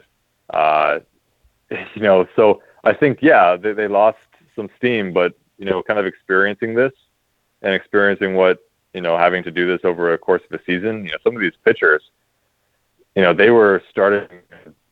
You know, they, they did a full season in the major leagues for the first time. You know, a lot of these guys. So you know, not you know, Felix Bautista has never thrown this many innings in his life in a, in a season. So this was a learning experience for everybody, and I think yeah, they lost a little bit of steam down the path. Um, you feel like you know you don't lose three out of four to the to the to the Red Sox. If you don't lose two or three to the Detroit, Detroit Tigers, Mm-hmm. you know if you don't lose three games to the Detroit Tigers early in the season, whenever that was, March, May, whenever whenever it was, April, I guess it was.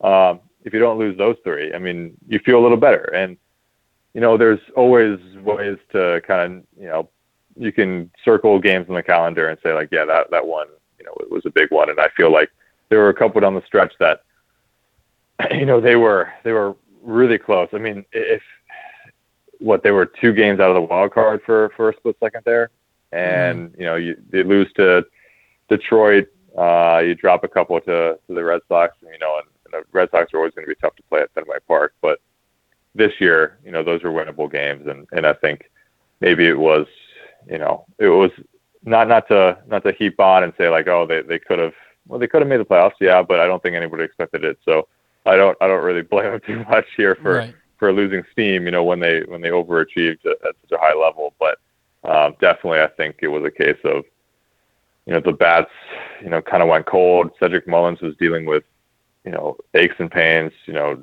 you know, knocks for the last, you know, two months of the season. Really, he wasn't 100. percent Ryan Mountcastle was dealing with stuff, uh, all stuff that they could play through, but it all, you know, it, it factors into, you know, the bats going a little cold. You know, if you're dealing with, you know, sore shoulders and things like that. So it, I think it just was, it was a learning experience, and you know, maybe if uh, maybe maybe next year there's a, there's a couple of trade deadline moves to add pieces at the, the deadline, and that that could really help. Just uh, another arm here or there, or you know, uh, I, I think you know losing obviously the Trey Mancini trade made sense, but losing Trey Mancini, uh, a, a really you know suitable number two option as a as a backup first baseman. Mountcastle had to play a heck of a lot of games at first base, Yeah. and, and I think he he felt it. And so next year, I think will be if they could find a backup first baseman who could really help him split a little bit more, uh, get him to DH a little bit more, that would help. Yeah. Now, if the Orioles ran out of steam, Tampa Bay stalled out on this on the shoulder of I-95. They lost 12 of their final 16, seven of their last nine, and f- their last five games overall to end the season. And Andy, they basically opened the door for the Orioles and dared them to walk through it, and the, the Orioles just didn't do it. Did you get a sense from this team towards the end of the year that they felt like something they like they left something on the table, like they have unfinished business? You know, I think uh, there's definitely disappointment.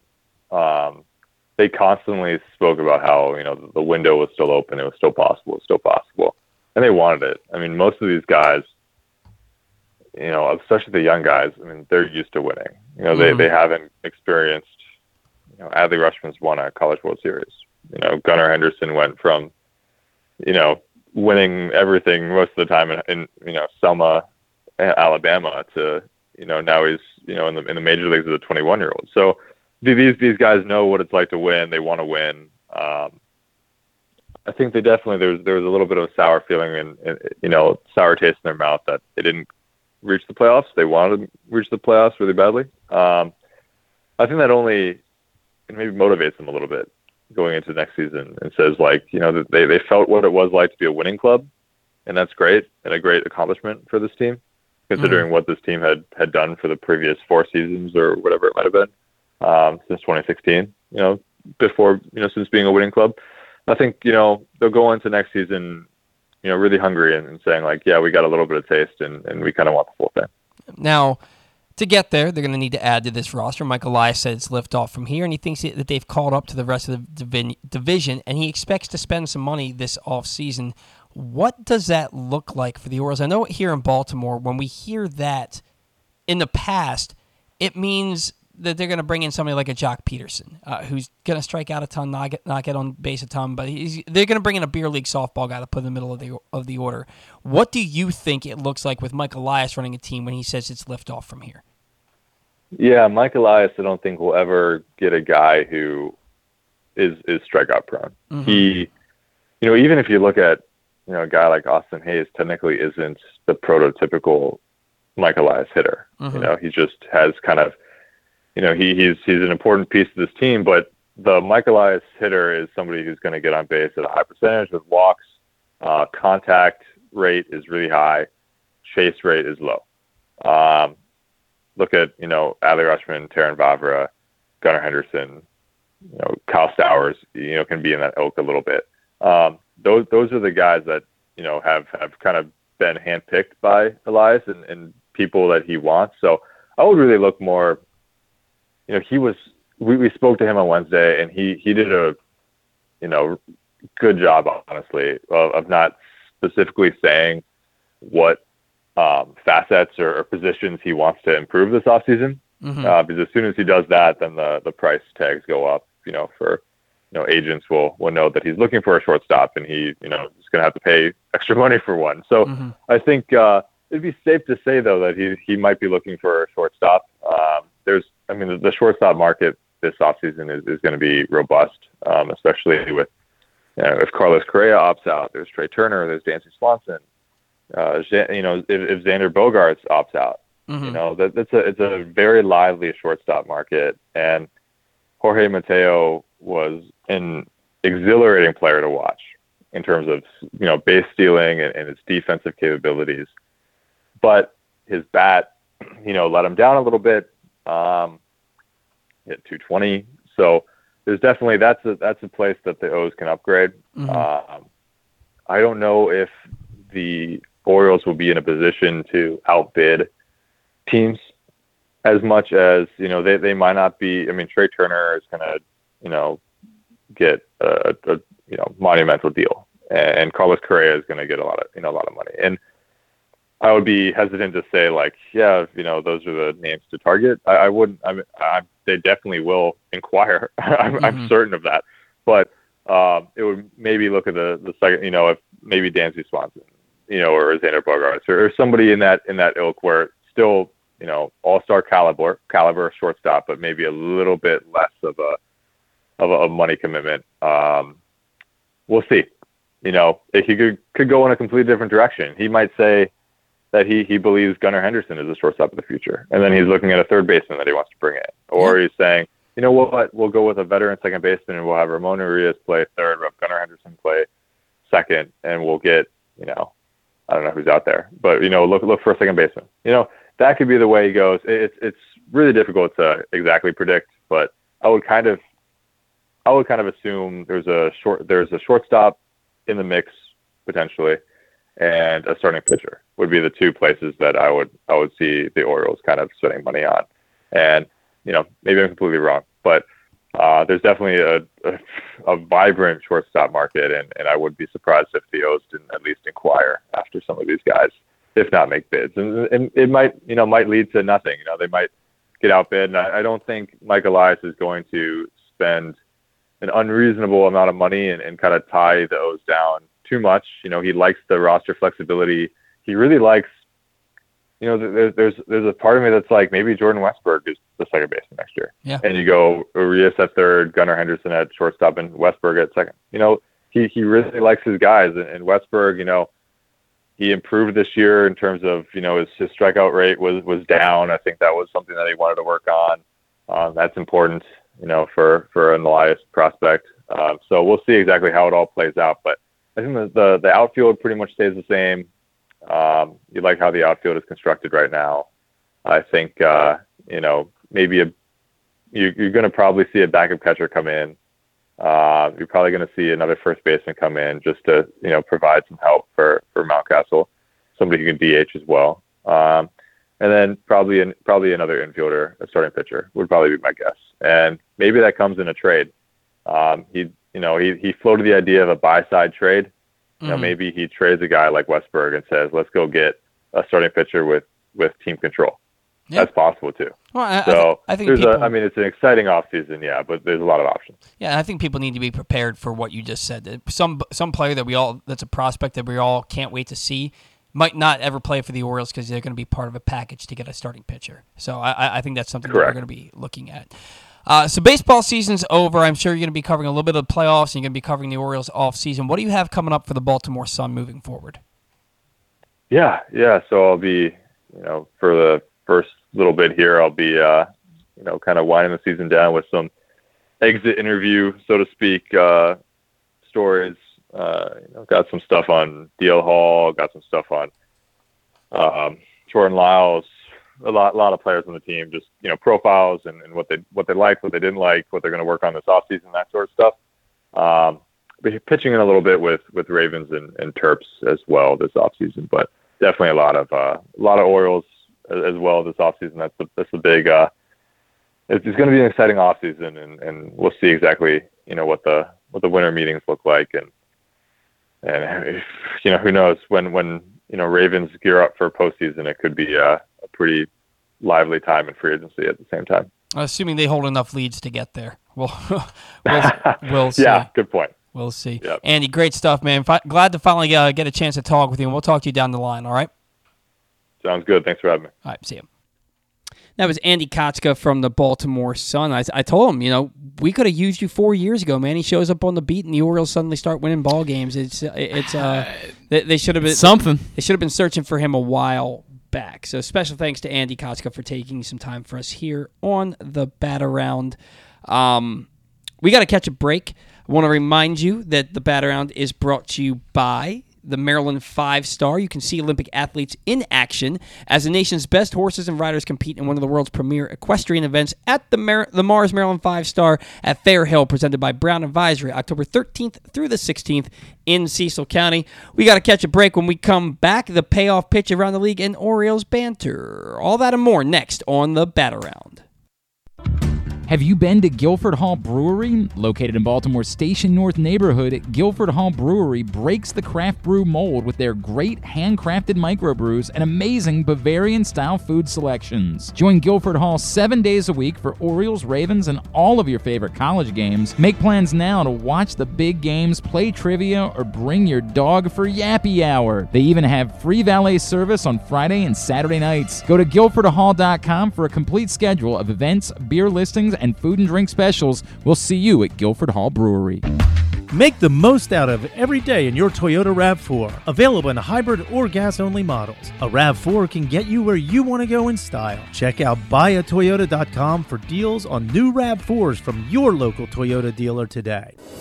See Olympic athletes in action as the nation's best horses and riders compete in one of the world's premier equestrian events at the Mars Maryland Five Star at Fair Hill, presented by Brown Academy, October 13th through 16th in Cecil County. Don't miss the breathtaking excitement of the dynamic cross country competition or the elegance of dressage and precision of show jumping. There's also great shopping and activities, including a fresh food fest, corgi race, and a beer, wine, and spirits showcase. So come enjoy a beautiful fall day at the Mars Maryland Five Star at Fair Hill, presented by Brown Advisory, October 13th through 16th. Learn more and buy tickets at maryland5star.us. Stan the Fan here, welcoming back one of my favorite sponsors, the Costas Inn. And everybody around Baltimore knows the Costas Inn is a great place to go and grab crabs, steaks, salads, soups, whatever's on your mind to eat in person. But did you know that the Costas Inn has upped their game? They are now one of the premier takeout places in Baltimore. Give them a call now to order your food 410 477 1975. That's the Costas Inn over 4100 North Point Boulevard. The Baltimore County Police Department is hiring. Entry-level officers start at close to 59,000 a year with a $10,000 bonus. Some restrictions apply. Plus a great retirement plan, medical, dental, and vision insurance, advancement to specialized units, tuition reimbursement, 15 sick days earned per calendar year, and even further incentives for military members and veterans. If you have a passion for service and want a career for life, visit joinbaltimorecountypd.com or call 410 887 5542. You must be a United States citizen, possess a valid driver's license, and have a high school diploma or GED equivalent. The Baltimore County Police Department is an equal opportunity employer. Sports betting has come to Maryland, and we're ready to help you win some money. Tune in for Simply the Bets every Tuesday morning at 1140. FanDuel Sportsbook assistant GM Leon Twyman and VSIN's Aaron Oster join the guys every week to give you all of the info you need and offer you a few winners. And every other Thursday at 1140, tune in for Weekend at Bookies as Andrew Stecca and Alloy Sports Brad Kronthal help make you some money for the weekend. So come win some money with us on Simply the Bets every Tuesday and Weekend at Bookies every other Thursday. Thursday, brought to you by the FanDuel Sportsbook at Live Casino and Hotel Maryland. Listen at PressBoxOnline.com slash radio. Watch at YouTube.com slash PressBoxOnline. Experience the best in Kamado Grilling, a complete outdoor cooking appliance. The Ginsu Kamado Grill allows anyone to sear, grill, bake, and smoke all types of food. Designed for efficiency and function, the Ginsu Kamado Grill upholds the enduring legacy of the iconic Ginsu brand. The Ginsu Kamado Grill is perfect to cook all year round, is great for parties, and ideal for tailgating with your friends. Reserve your Ginsu Kamado Grill today at ginsugrills.com and get $100 off on your pre-order when you use the promo code TAILGATE. That's ginsugrills.com. Reserve yours today.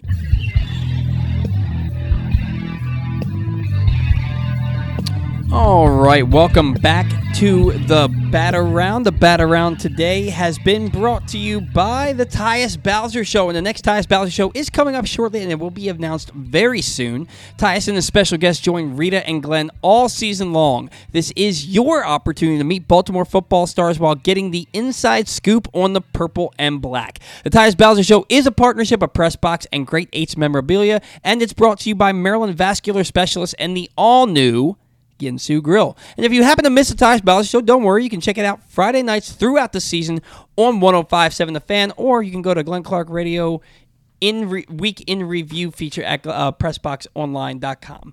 Um, to and I think you can also do that at glennclarkradio.com as well to catch up on the Tyus Bowser Show. All right, it is now time for the payoff pitch around the league. Much shorter once you hit the postseason. Tampa Bay took the lead first in the sixth inning on a Jose Siri sh- solo shot, but in the bottom half, Jose Ramirez blasted a two-run shot of his own to back seven and two-thirds innings of one-run ball from Shane Bieber and give Cleveland a one to nothing series lead over the Rays with a two to one victory. It was another pitcher's duel in Philly as St. Louis eh, eh, eh, as Philly and St. Louis took a scoreless game into the seventh inning before Juan Yepez hit a pinch hit two-run homer to give the Cards a two to nothing lead, but then. The ninth inning happened as the Phillies used three singles, two walks, a hit by pitch, a fielder's choice, and a sac fly to, to turn a 2 0 deficit into a 6 3 victory and a 1 0 series lead for the Fightin' Phils. Cal Raleigh hit a two run homer and a three run first, and the Mariners never looked back, picking up their first postseason victory since 2001 with a 4 0 shutout of the Blue Jays. Luis Castillo tossed seven in the third scoreless to outduel Cy Young hopeful Alek Manoah in the win. And finally, the Mets blew a 10.5 game division lead and then blew game one of the wild card series. Manny Machado hit one of the Padres' four home runs, and Yu Darvish gutted out seven innings of one run ball to lead the Padres to a decisive victory, 7 to 1 over the Buck Showalter led Metropolitans. The uh, uh, Max Scherzer gave up four home runs, seven hits, and seven runs last night in four innings. He was. Uh, It wasn't not- good. Not good. Not good at all. I do want to ask you before you preview the playoff game Sure. today. Um, Yu Darvish in the seventh inning. They they thought that he may have injured himself, and they left him in the game. Mm-hmm. They're coming out to take a look at him to see if he can keep going. And I'm like, you're up seven to one. I was thinking the and it's exact the seventh same inning. thing. Just just take him out. yeah. You know, and this is coming from a guy who feels like starters' hands are held too much these days. He's you're up seven to one, It- it's a different story in the playoffs, though. and it, like just take him out and bring somebody else uh, in. R- it's a it's a totally different story in the playoffs because you look at what the Nationals did in 2019 when they won the World Series, and that's that they pitched Max Scherzer and Steven Strasburg out of the bullpen for a big part of that series because they simply had no bullpen to uh, to win it for them. And guys like Yu, Darvish, could be very, very, very useful down the stretch when you need guys out of the bullpen um, at the you know maybe if they get to the World Series or uh, the Championship Series. So I, I think you got to take him out there. I, I don't know what they were thinking. Bad bad managerial decision. Yeah, I was I was shocked to say the least. Um, but anyway, what do we got on tap for the playoffs today? All right, Rays and Guardians starting in about eh, about 20 minutes. Uh, Tyler Glasnow versus Triston McKenzie, the Rays and the Guardians. Guardians won that first game, so they're up 1 0 in the series. That'll be on E ESPN 2 in Cleveland. Mariners at Blue Jays at the Rogers Centre on ESPN 407. The lefty Robbie Ray, the former Toronto Blue Jay, Robbie Ray, against the former Oriole, Kevin Gausman. That's a really good pitching matchup. Excited to watch that one. Blake Snell against Jacob DeGrom, another top tier pitching hmm. matchup. Padres at Mets, 737 on ESPN at Citi Field. The Mets are down 1-0 in that series, but I think I think Jacob DeGrom is going to pull out a win for them tonight.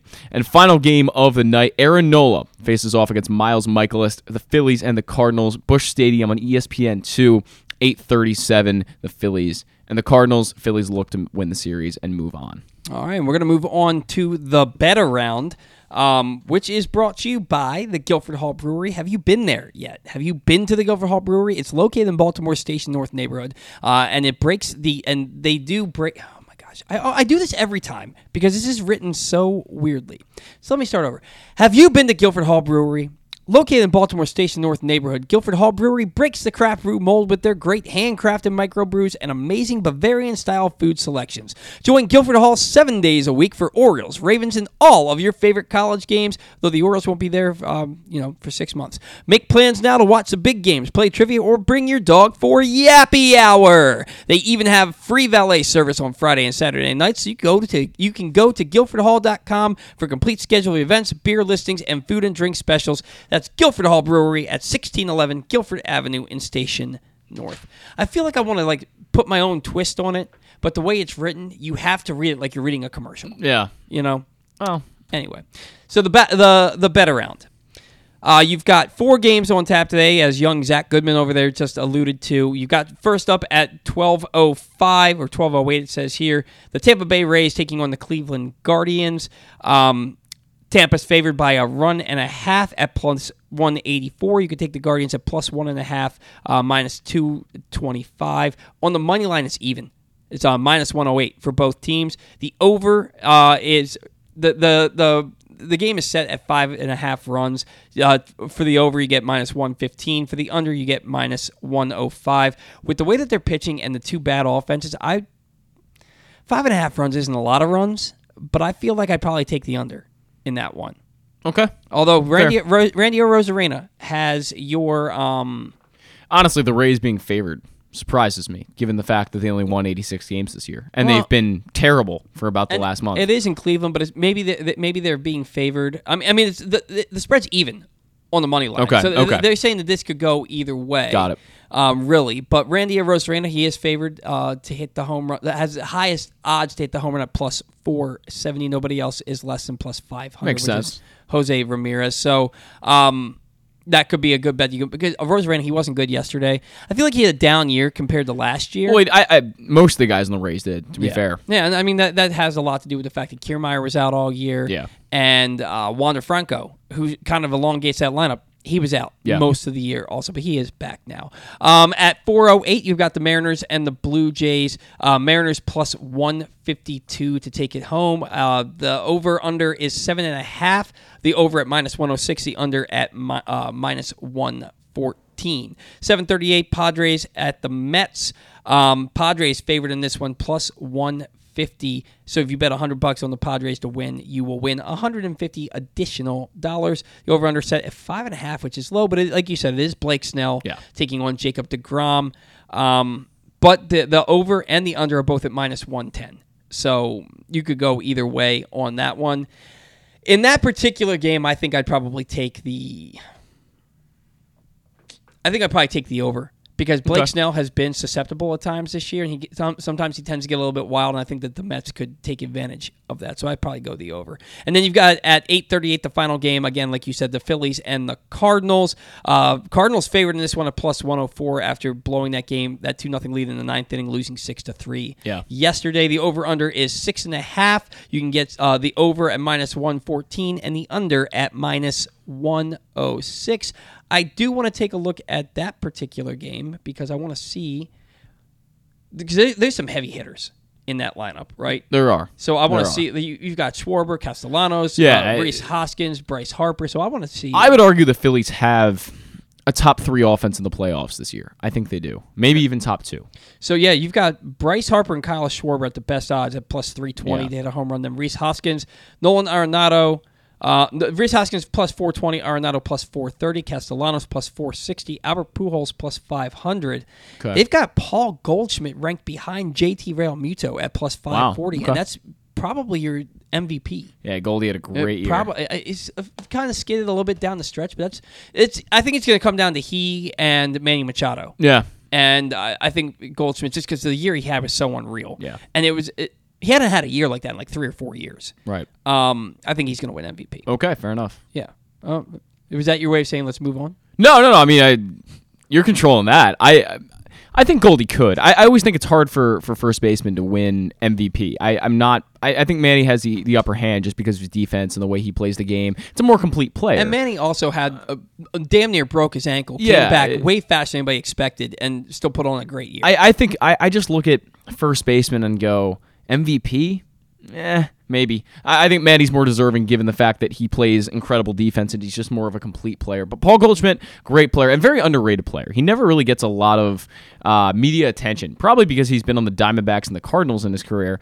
Um, Cardinals but are good. They're always good. They, they are. I just don't feel like they're one of the more covered. They're not the Yankees, right? They're not the Dodgers. They're a great team and they're consistent. They're a great baseball town, but not a team that gets a ton of media coverage. And as a result, I don't think Paul Goldschmidt really gets the the recognition that he deserves. He's a great player. yeah. no No, doubt. uh, he's. Uh, he- I think he's. He's one of the most underrated players. I want to see ever. whose WAR was higher this year, Manny or his. Not that that's only one stat, I, but I'm, I'm, I'm probably Manny. Probably because, Manny, yeah. because Manny has more impact defensively. and that that was kind of my point. Yeah. Um, playoffs, they're in full swing right now. We just went over the four games that are happening today to see who goes to the division series to face the division winners in each league. So you're looking at Yankees and Astros looking to see who their opponent is going to be. It was actually Goldschmidt by a win. Really? Yeah, That's- seven point eight compared to six point eight. His he was so good offensively. He was, he was. was. I mean, there was a stretch where he reached base like 50 straight games, and I, he hit like close to 500. I think in like June. Like he, he had he, On base percentage of four oh four. Yeah, he had he had a crazy good year. He and, and he dr- hit over 300, hit over 30 homers, drove in over 100, on base percentage over 400. Manny was like 290 with like 33 homers and like Yeah. 93 RBIs. Right, so like, Yep. it- I guess Manny's defense was good, but not good enough because Paul Goldschmidt plays a hell of a defensive first base. He does. He's one of the best He defensive. He's got some gold gloves. Yeah. Goldschmidt with the gold gloves. um, so it'll be interesting to see. Both teams made the playoffs, but I think you can make a bigger argument that without Manny, the Padres don't get there. Oh, I totally agree. I- Especially without uh, Tatis missing the whole year, Yeah. Juan Soto not being what you expected him to be when he came Yeah. over. You know, we'll see. Now for the rest of the playoffs, Guardians Rays, and I know that you are, you know, friendly with the Guardians. Yeah. So are you taking the Guardians, or do you think the Rays have something left? I don't believe in Tyler Glasnow. Is more of it than anything. I can't believe they're starting I in a don't playoff game right get now. Get that, and, and I think the the Rays again. They're an 86 win team this year. I think this is the weakest Rays team we've seen in a long time. Yeah. and I, I'm I'm very confident in the Guardians, not only because of my affiliation, but just the reason that it's Tyler Glasnow is not stretched out, as you mentioned before. Really, five innings is going to be the max here, unless Mm-hmm. he's unless he's just ultra efficient and he has like 50 pitches in the fifth inning, which is so unlikely. But Eh, without that ultra efficiency, I, I don't really think this is a smart start. And they this is the team that you know really started the whole opener thing, and that you know let's piggyback guys and let the bullpen kind of take over the game. So if there's any team that can do this efficiently with Tyler Glasnow, it's probably the Rays. But Triston McKenzie, I mean, man, I watched a lot of Triston McKenzie this year, a lot. And he is one of the most underrated. And again, being Cleveland being a small market really team, good. Eh, Triston McKenzie has some of the best stuff, and if you watch this game today, you'll realize he is an, a star in the making, and a guy that was a top prospect for a while.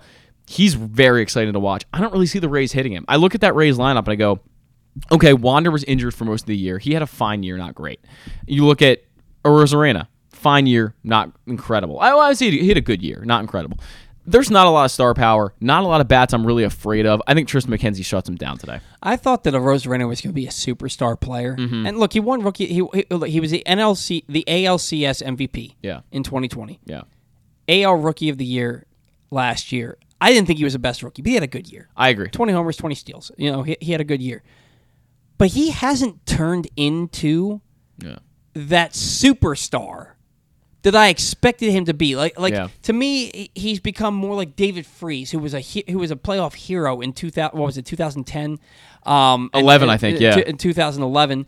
Um, and he's become more like um, Ma- Madison Bumgarner, good player, Yeah. good pitcher, had an unreal postseason in 2014 Yeah. but he's not. You don't put him in the same vein as Clayton Kershaw and Max Scherzer. I, I really thought that Randy Arozarena, and he still could. He's still very young, but I really thought that he was going to turn into this superstar. Yeah.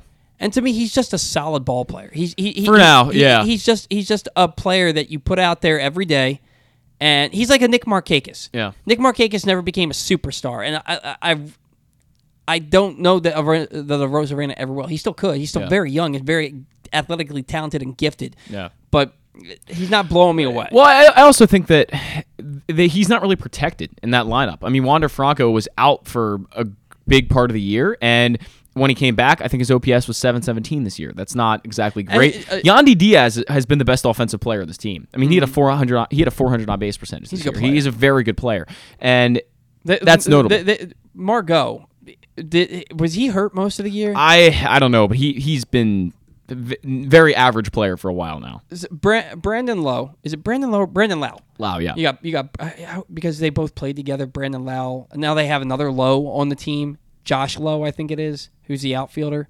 Um, Correct. Yeah, but Brandon Lau's been injured the entire year. Yeah, but, but, played. but that that offense, if you had Brandon Lau, Yeah. you have uh, Manuel Margot playing the way you know he's capable of. Wander Franco's not hurt. The fact that Choi, Chew, Choi. Choi, Yeah. the fact that Choi is still on that roster and still gets as much playing time as he gets. Well, it's because of on base percentage. He's an on base guy. He yeah, walks I a just- lot. They are really doing themselves a disservice at first base. I think they're doing themselves the disservice across the entire roster. I just don't think they hit. I really don't. I don't see this as a team that's dangerous. But the- it's crazy because last year they scored more runs than anybody. they did. They did. Last year they scored more runs than anybody. They they they need a first baseman. And I know Yeah. Brandon Lau, he plays first base now, doesn't he? No, he's still. I believe he's still at second. He maybe moves around a little I bit. think He's he a play- I- versatile I, guy. I think he plays the outfield too. Isn't he the one who took the fat the the Mancini's fly ball? Off the no, that was the other. That was the, the other. uh, Oh, the other one. Josh. Lowe, Josh. Yeah. Josh Lowe. Which, by the way, how did I not mention Mancini with the with the walk off? Yeah, I glo- I glossed over with, that too. With the with the home run. I guess because he he's gone and you don't think about him as part of the team anymore. And I know that sucks to say, Yeah. but he's not part of the team anymore. I don't know. All right, Phillies Cardinals. Yep.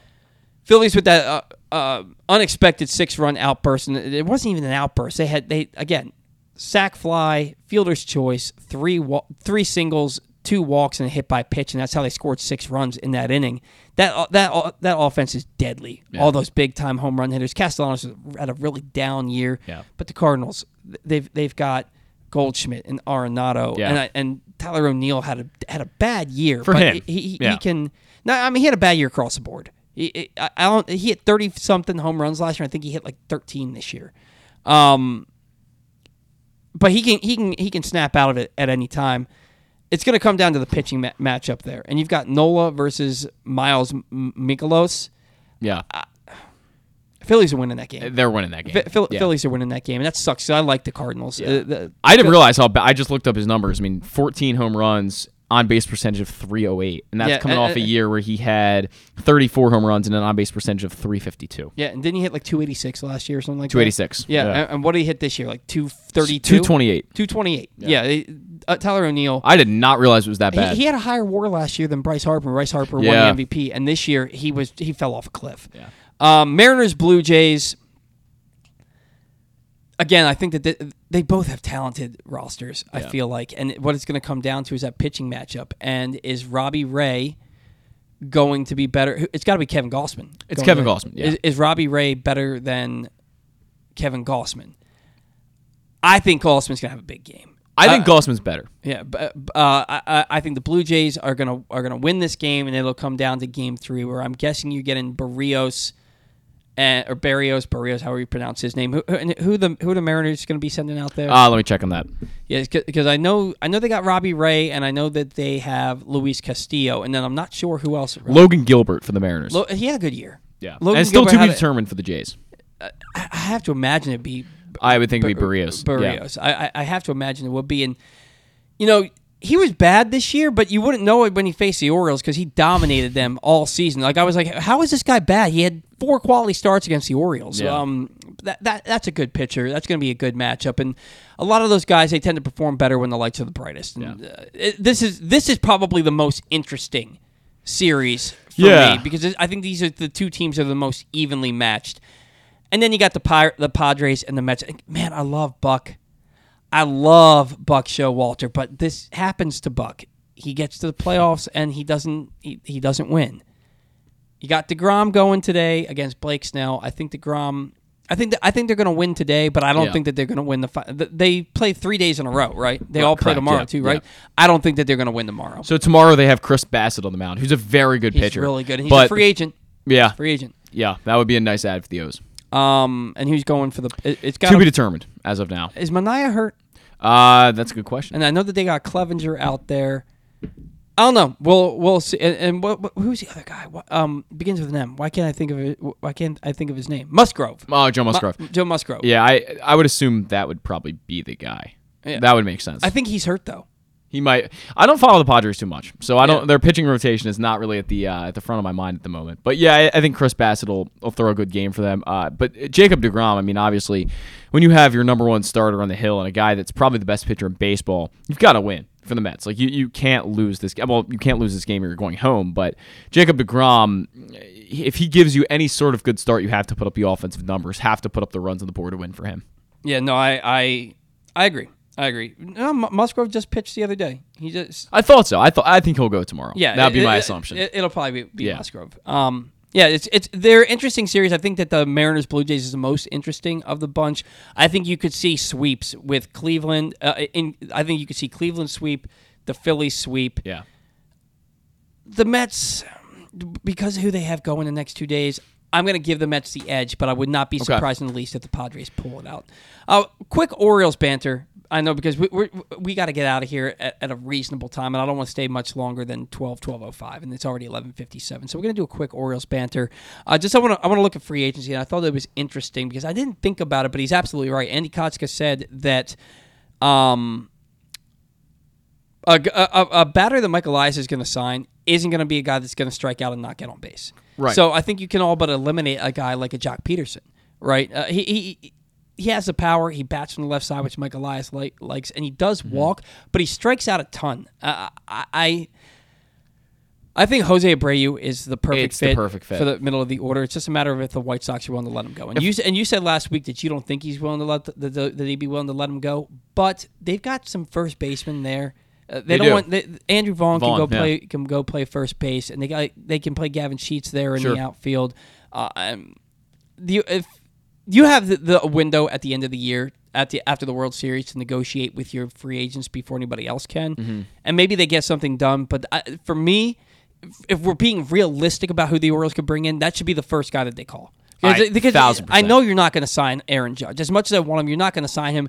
Jose Abreu should be the first guy that you call, and then the next guy that you call, if he can stay healthy, is Michael Brantley. Okay. Fair. Le- left-handed, left-handed yeah. bat, doesn't strike out, gets on base. He's he's a good player. Kind of like what Carlos Beltran did for the Astros. Right. And and he's older. He's like 35, 36 Yeah. also.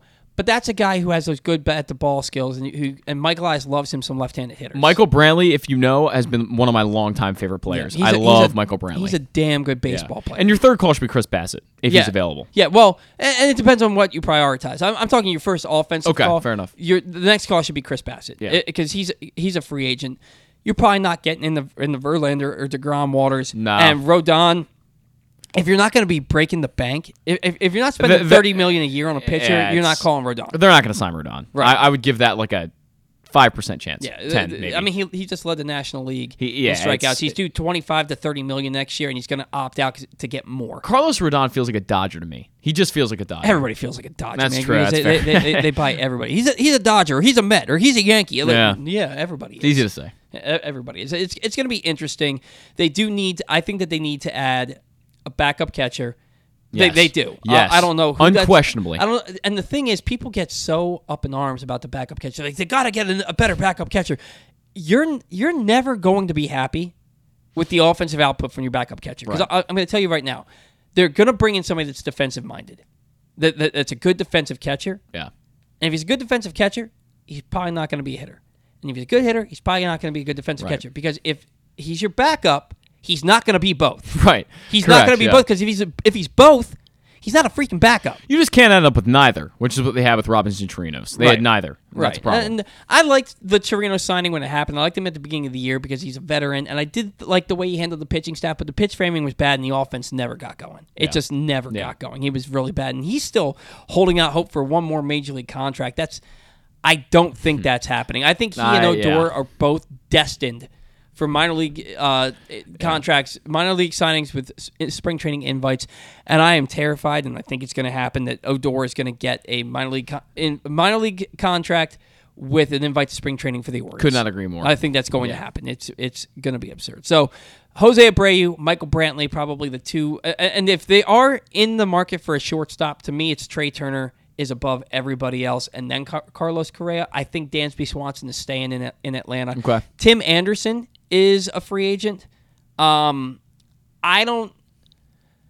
He's kind of been known for. I don't mind mind the, the, the celebrations and all that, but I feel like he gets in a little bit of He's a little controversial. I feel, I feel like there's been Yeah. some controversy there. Maybe he's not the safest player from a uh, from a drama standpoint. Yeah. Um, and Xander Bogaerts I think he's going back to Boston. probably, Yeah. but I think the Boston's going to have to show him that they're because he's not getting any younger. He, True. the, the, all these guys are right around 30 Mm-hmm. that we're talking about. And I think that Xander Bogaerts, uh, he's the oldest of the bunch, and I think that he's going to sit there and be like, "Look, I want to be back in Boston, but you got to show me that we're going to contend." You know, and if if they can't prove to him that they're going to contend, then he's going to go to the highest bidder. But there's a number of shortstops out there. I think that Jorge Mateo played himself out of being handed the everyday job I think so. next year. Yeah. And, I, and I do believe, I think that Michael Elias looks at this roster and he says, Gunnar Henderson's my third baseman next year. I like Ramon Urias, but he doesn't stay healthy and he's too inconsistent. Yeah. And Jorge Mateo is more of a super utility guy. Yeah. And I think he's going to address a middle of the order bat and the shortstop. They may be one and the same, but I don't look at any of those shortstops and think that they're middle of the order bats. No. I think they're all top of the order bats. I think Trea Turner's your best bet, Yeah. but he's not a middle of the order guy. He's he's over a, 100 this year. he did, but I That's because everybody on the Mets is an all star. I mean, on the Dodgers, is an all star. right? Uh, he just doesn't have the power for me to be a middle of the a middle of the order guy. Hits thirty plus home runs He's a hit year. 30 plus. Does it really? Trea Turner hit 30 plus for the Did he? for the Nationals. I'm, I'm going to look this up, but I'm I just I'm- don't feel like he's a guy with all that speed you want to waste in the middle of the order. Though. This Even year if- he didn't hit. He hit like 20 this year, but I'm almost certain Trea Turner has, okay. a, has a 30. You might be right. Season. 28. He hit 20. Okay. He hit 28 last year, and he stole 32 bases and led the league in, in batting average and Yeah, he sure did. Hits. I mean, 375 OBP, 911 OPS, 28 home runs, 32 stolen bases. That's a, Uh, he- that's a year. He's he's a good hitter. a he gets on base. He steals bases. He plays good defense. Yeah. he's fast, and those glorious stretch, those glorious slides. Yeah. The- just the smoothest slides of all time. No uh, from the pitching standpoint, Chris Bassitt, I think is everybody is at everybody's the top of everybody's wish list. Yeah. But I do think that the Orioles are going to explore a number of different trades. I don't think they're going to pull off a number of different trades, but I think they're going to explore different trades to try and bring in a starting pitcher with team control. My mind is still set on Pablo Lopez because I think they have the outfielders to trade. And then I think the I don't agree with Andy. I don't think that the outfield is set for next year. I think No, that- I don't either. I, I think No. that they look at Michael Elias likes those OBP guys. I don't think he likes the type of offensive player that Austin Hays is. Cedric Mullins to me is the only guy who's still going to be on this roster Yeah. next year that I know for sure. So, all right, we got to catch our final break. When we come back, we're going to do take to rake to close things out here on the bat around. I want to remind you that today's show brought to you by the latest edition of the Pressbox print issue. There's a little more than a week left to pick up the print issue of Pressbox. On the cover, Bo Smolka pro- profiles Ravens tight end Mark Andrews' path to NFL stardom from his late decision to play the sport full time through having to overcome type 1 diabetes and more. Also inside, we introduce you to football players in Maryland, Navy, Towson, and Morgan as the season gets underway and everything you need to know for betting football this season. Pressbox is available for, for free at over 500 area locations, including 60 Royal Farm stores, and you can always find the entire edition as well as the best daily coverage of the Orioles, Ravens, and Terps at PressBoxOnline.com. Catch a break, take the rake next.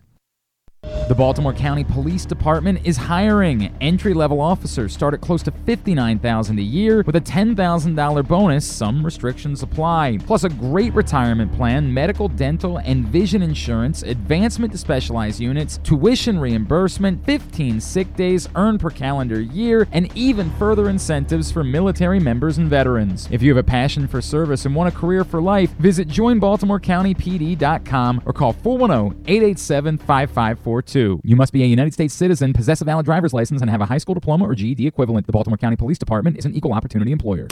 Come experience Maryland's number one sportsbook this NFL season at the FanDuel Sportsbook at Live Casino and Hotel, the ultimate place for any sports enthusiast. Take advantage of our 24 7 kiosks, massive video screens, and watch all the action from the best seat in the house. With more money paid out than anyone around, make every moment more at the new FanDuel Sportsbook at Live Casino Hotel in Hanover, Maryland. Please play responsibly. Gambling problem? Please call 1 800 Gambler or visit mdgamblinghelp.org. Whether your focus is luxury and comfort, convenience and technologically advanced connectivity, or sporty performance and aggressive styling, we've got the perfect Highlander for you. Check out buyatoyota.com for deals on new Highlanders from your local Toyota dealer today. Glory Days Grill's Oktoberfest menu is now running. It's one of their most popular seasonal menus all year. It features the chicken schnitzel, the Oktoberfest brewer's platter, the brewer's sausage sandwich, the Bavarian burger with a pretzel bun, the cheddar ale soup, the slam dunk pretzels, and the apple cobbler. All of these meals pair well with Oktoberfest beers and Angry Orchard on draft. Dine in or order online at glorydaysgrill.com and pick up your favorites to take home. Glory Days Grill, great food, good sports. That first sip. That first bite. Mmm. Start your day off right with a delicious breakfast at Royal Farms. Choose from a fantastic selection of fresh Royal Farms breakfast sandwiches and top it off with a rich hot cup of the freshest coffee in the world. At Royal Farms, breakfast is available day and night. It's the freshest breakfast in the world. Real fresh, real fast. Royal Farms. Have you been to Guilford Hall Brewery? Located in Baltimore's Station North neighborhood, Guilford Hall Brewery breaks the craft brew mold with their great handcrafted microbrews and amazing Bavarian style food selections. Join Guilford Hall seven days a week for Orioles, Ravens, and all of your favorite college games. Make plans now to watch the big games, play trivia, or bring your dog for Yappy Hour. They even have free valet service on Friday and Saturday nights. Go to guilfordhall.com for a complete schedule of events, beer listings, and food and drink specials. We'll see you at Guilford Hall Brewery. The latest edition of Press Box is available now. On the cover, Bo Smolka profiles Ravens tight end Mark Andrews' path to NFL stardom, from his late decision to play the sport full time through having to overcome type 1 diabetes and more. Also, inside, we introduce you to football players at Maryland, Navy, Towson, and Morgan State, and we give you everything you need to know for betting football this season. Press Box is available for free at over 500 area locations, including 60 Royal Farm stores, and you can always find the entire edition as well as the best daily coverage of demos, Ravens, and Terps at PressBoxOnline.com. See Olympic athletes in action as the nation's best horses and riders compete in one of the world's premier equestrian events at the Mars Maryland Five Star at Fair Hill, presented by Brown Academy, October 13th through 16th in Cecil County. Don't miss the breathtaking excitement of the dynamic cross country competition or the elegance of dressage and precision of show jumping. There's also great shopping and activities, including a fresh food fest, corgi race, and a beer, wine, and spirits showcase. So come enjoy a beautiful fall day at the Mars Maryland Five Star at Fair Hill, presented by Brown Advisory, October 13th through 16th. Learn more and buy tickets at maryland5star.us.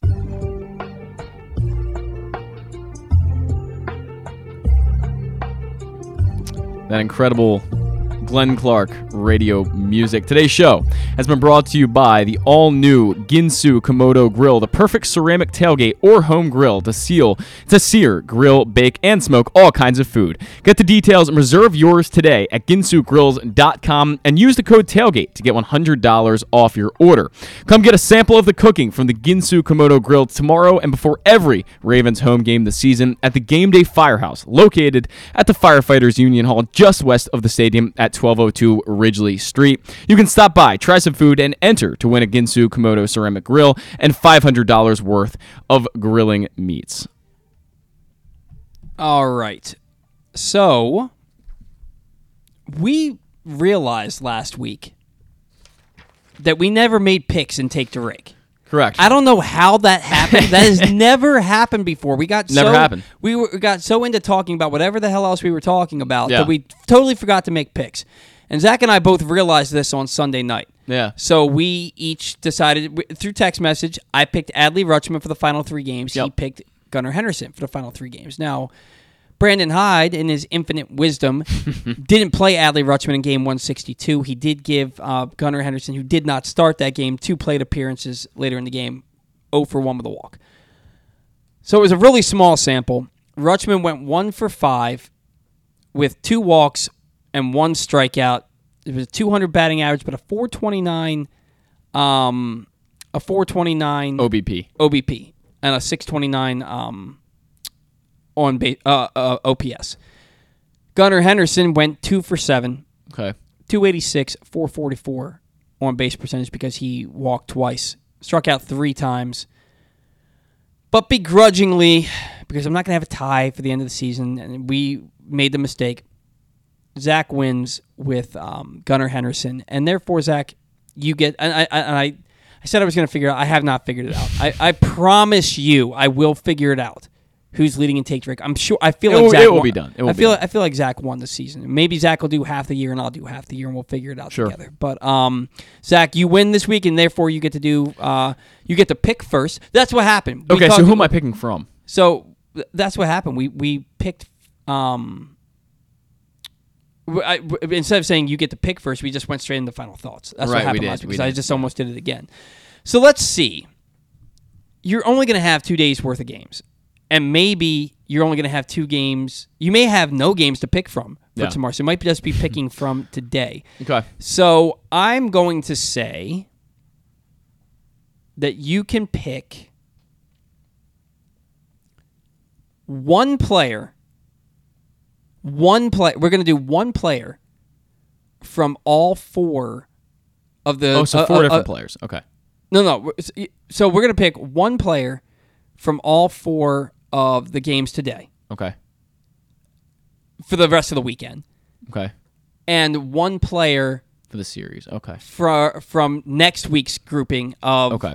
so so next week so one player that for for the four the eight teams playing today The wild the wild card for, the- for the series. wild card Yes. round and then one player for the divisional round. for the divisional round but it has to be from either the Yankees the Astros the Braves or the Dodgers Okay. So, so we each get to pick two players give me give me I can't do NL? no I- you, I can't. you, you Okay. can it, it's, Gi- it's one player from these four Okay. from these eight teams Got and it. then one player from the, those other four teams Give me Bryce Harper and Aaron Judge. Bryce Harper and Aaron Judge. All right, let me uh, let me make a note of this here. Bryce Harper and Aaron Judge. I like that. I'm, I'm confident in that. I would have gone Jose Ramirez, but he hit a home run yesterday, so I don't think he's going to do it two days in a row. It'd be surprising. But he's a great player. All right. One, two, three, by the way, for Triston McKenzie to start off the game. Nice. Very easy inning. Give me that playoff pedigree. Okay. George Springer. Ooh, that's a good pick. George always does have a great playoff And uh, then- appearance. For next for the next series. Pitching's gonna be really good. But he, Yordan Alvarez. Jordan. Okay, I like that a lot. I like that a lot. I didn't even think about anybody on the Dodgers because I feel like everybody. I don't feel like anybody on the Dodgers. Mookie Betts had a nice year, Yeah. but I don't feel like anybody on the Dodgers aside from Trea Turner and Freddie and Freddie Freeman. But everybody else has had like a good year. I like your pick. Jordan's a really good pick. Yeah, I'm I'm I'm gonna stick with it. George Springer and Yordan Alvarez. Okay. Give me those two guys. If I win next week, not gonna no.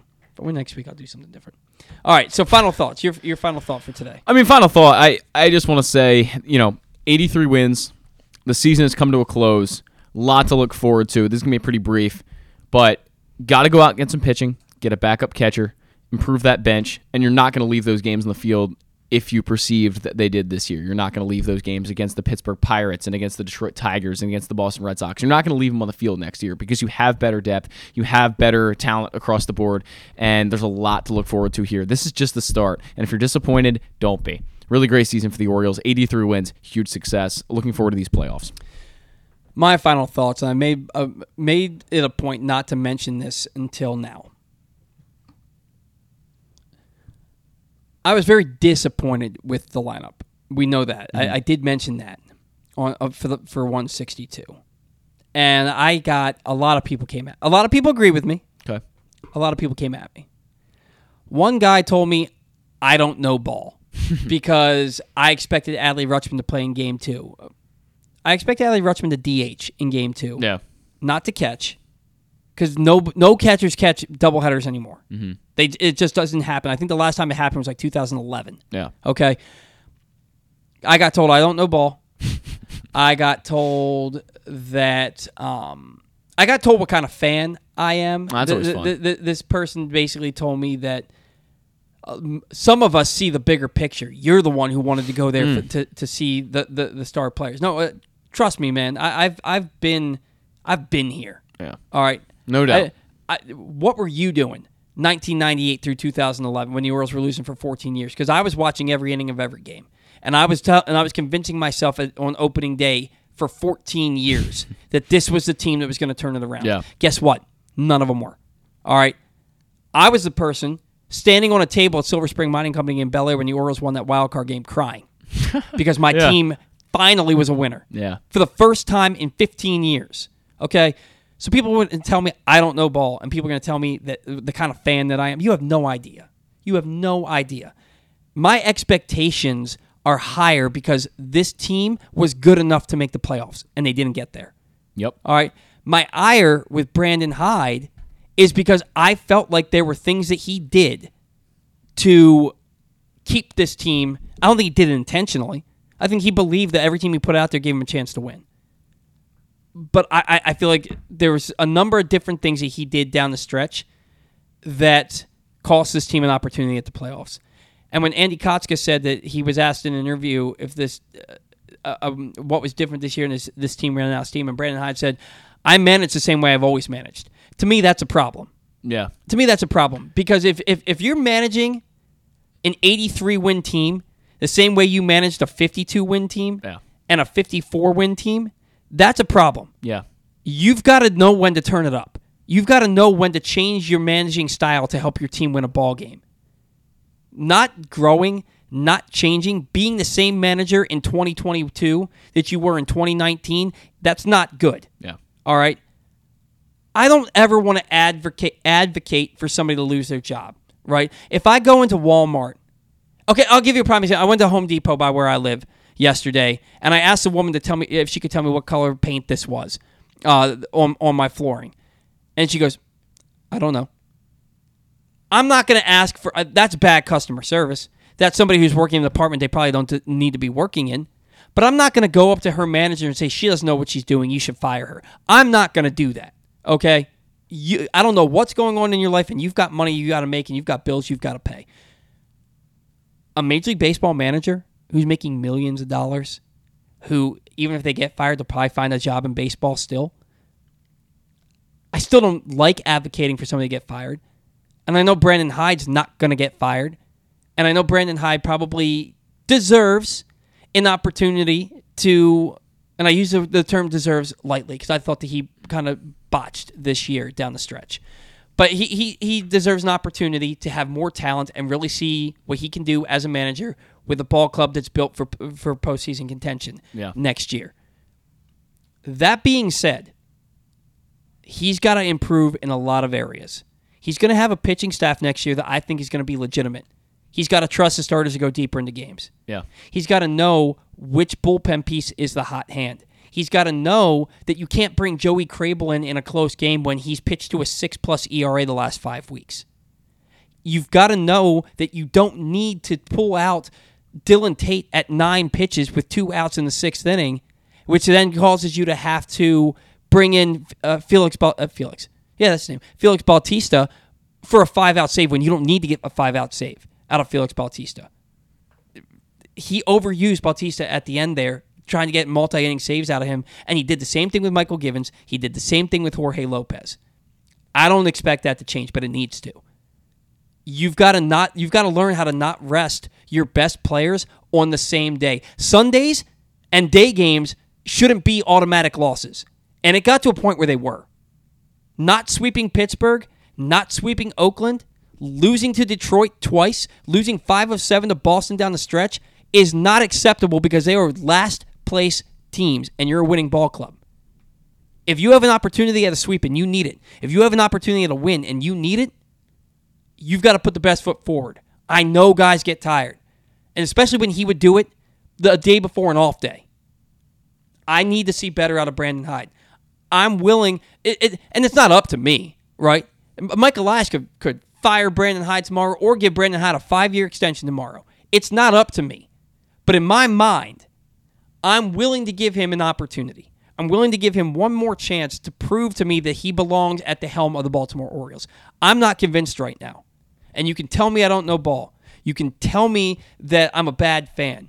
You can tell me that I'm never happy. One person said, What are you going to do without being able to bitch about a lineup for the next six months?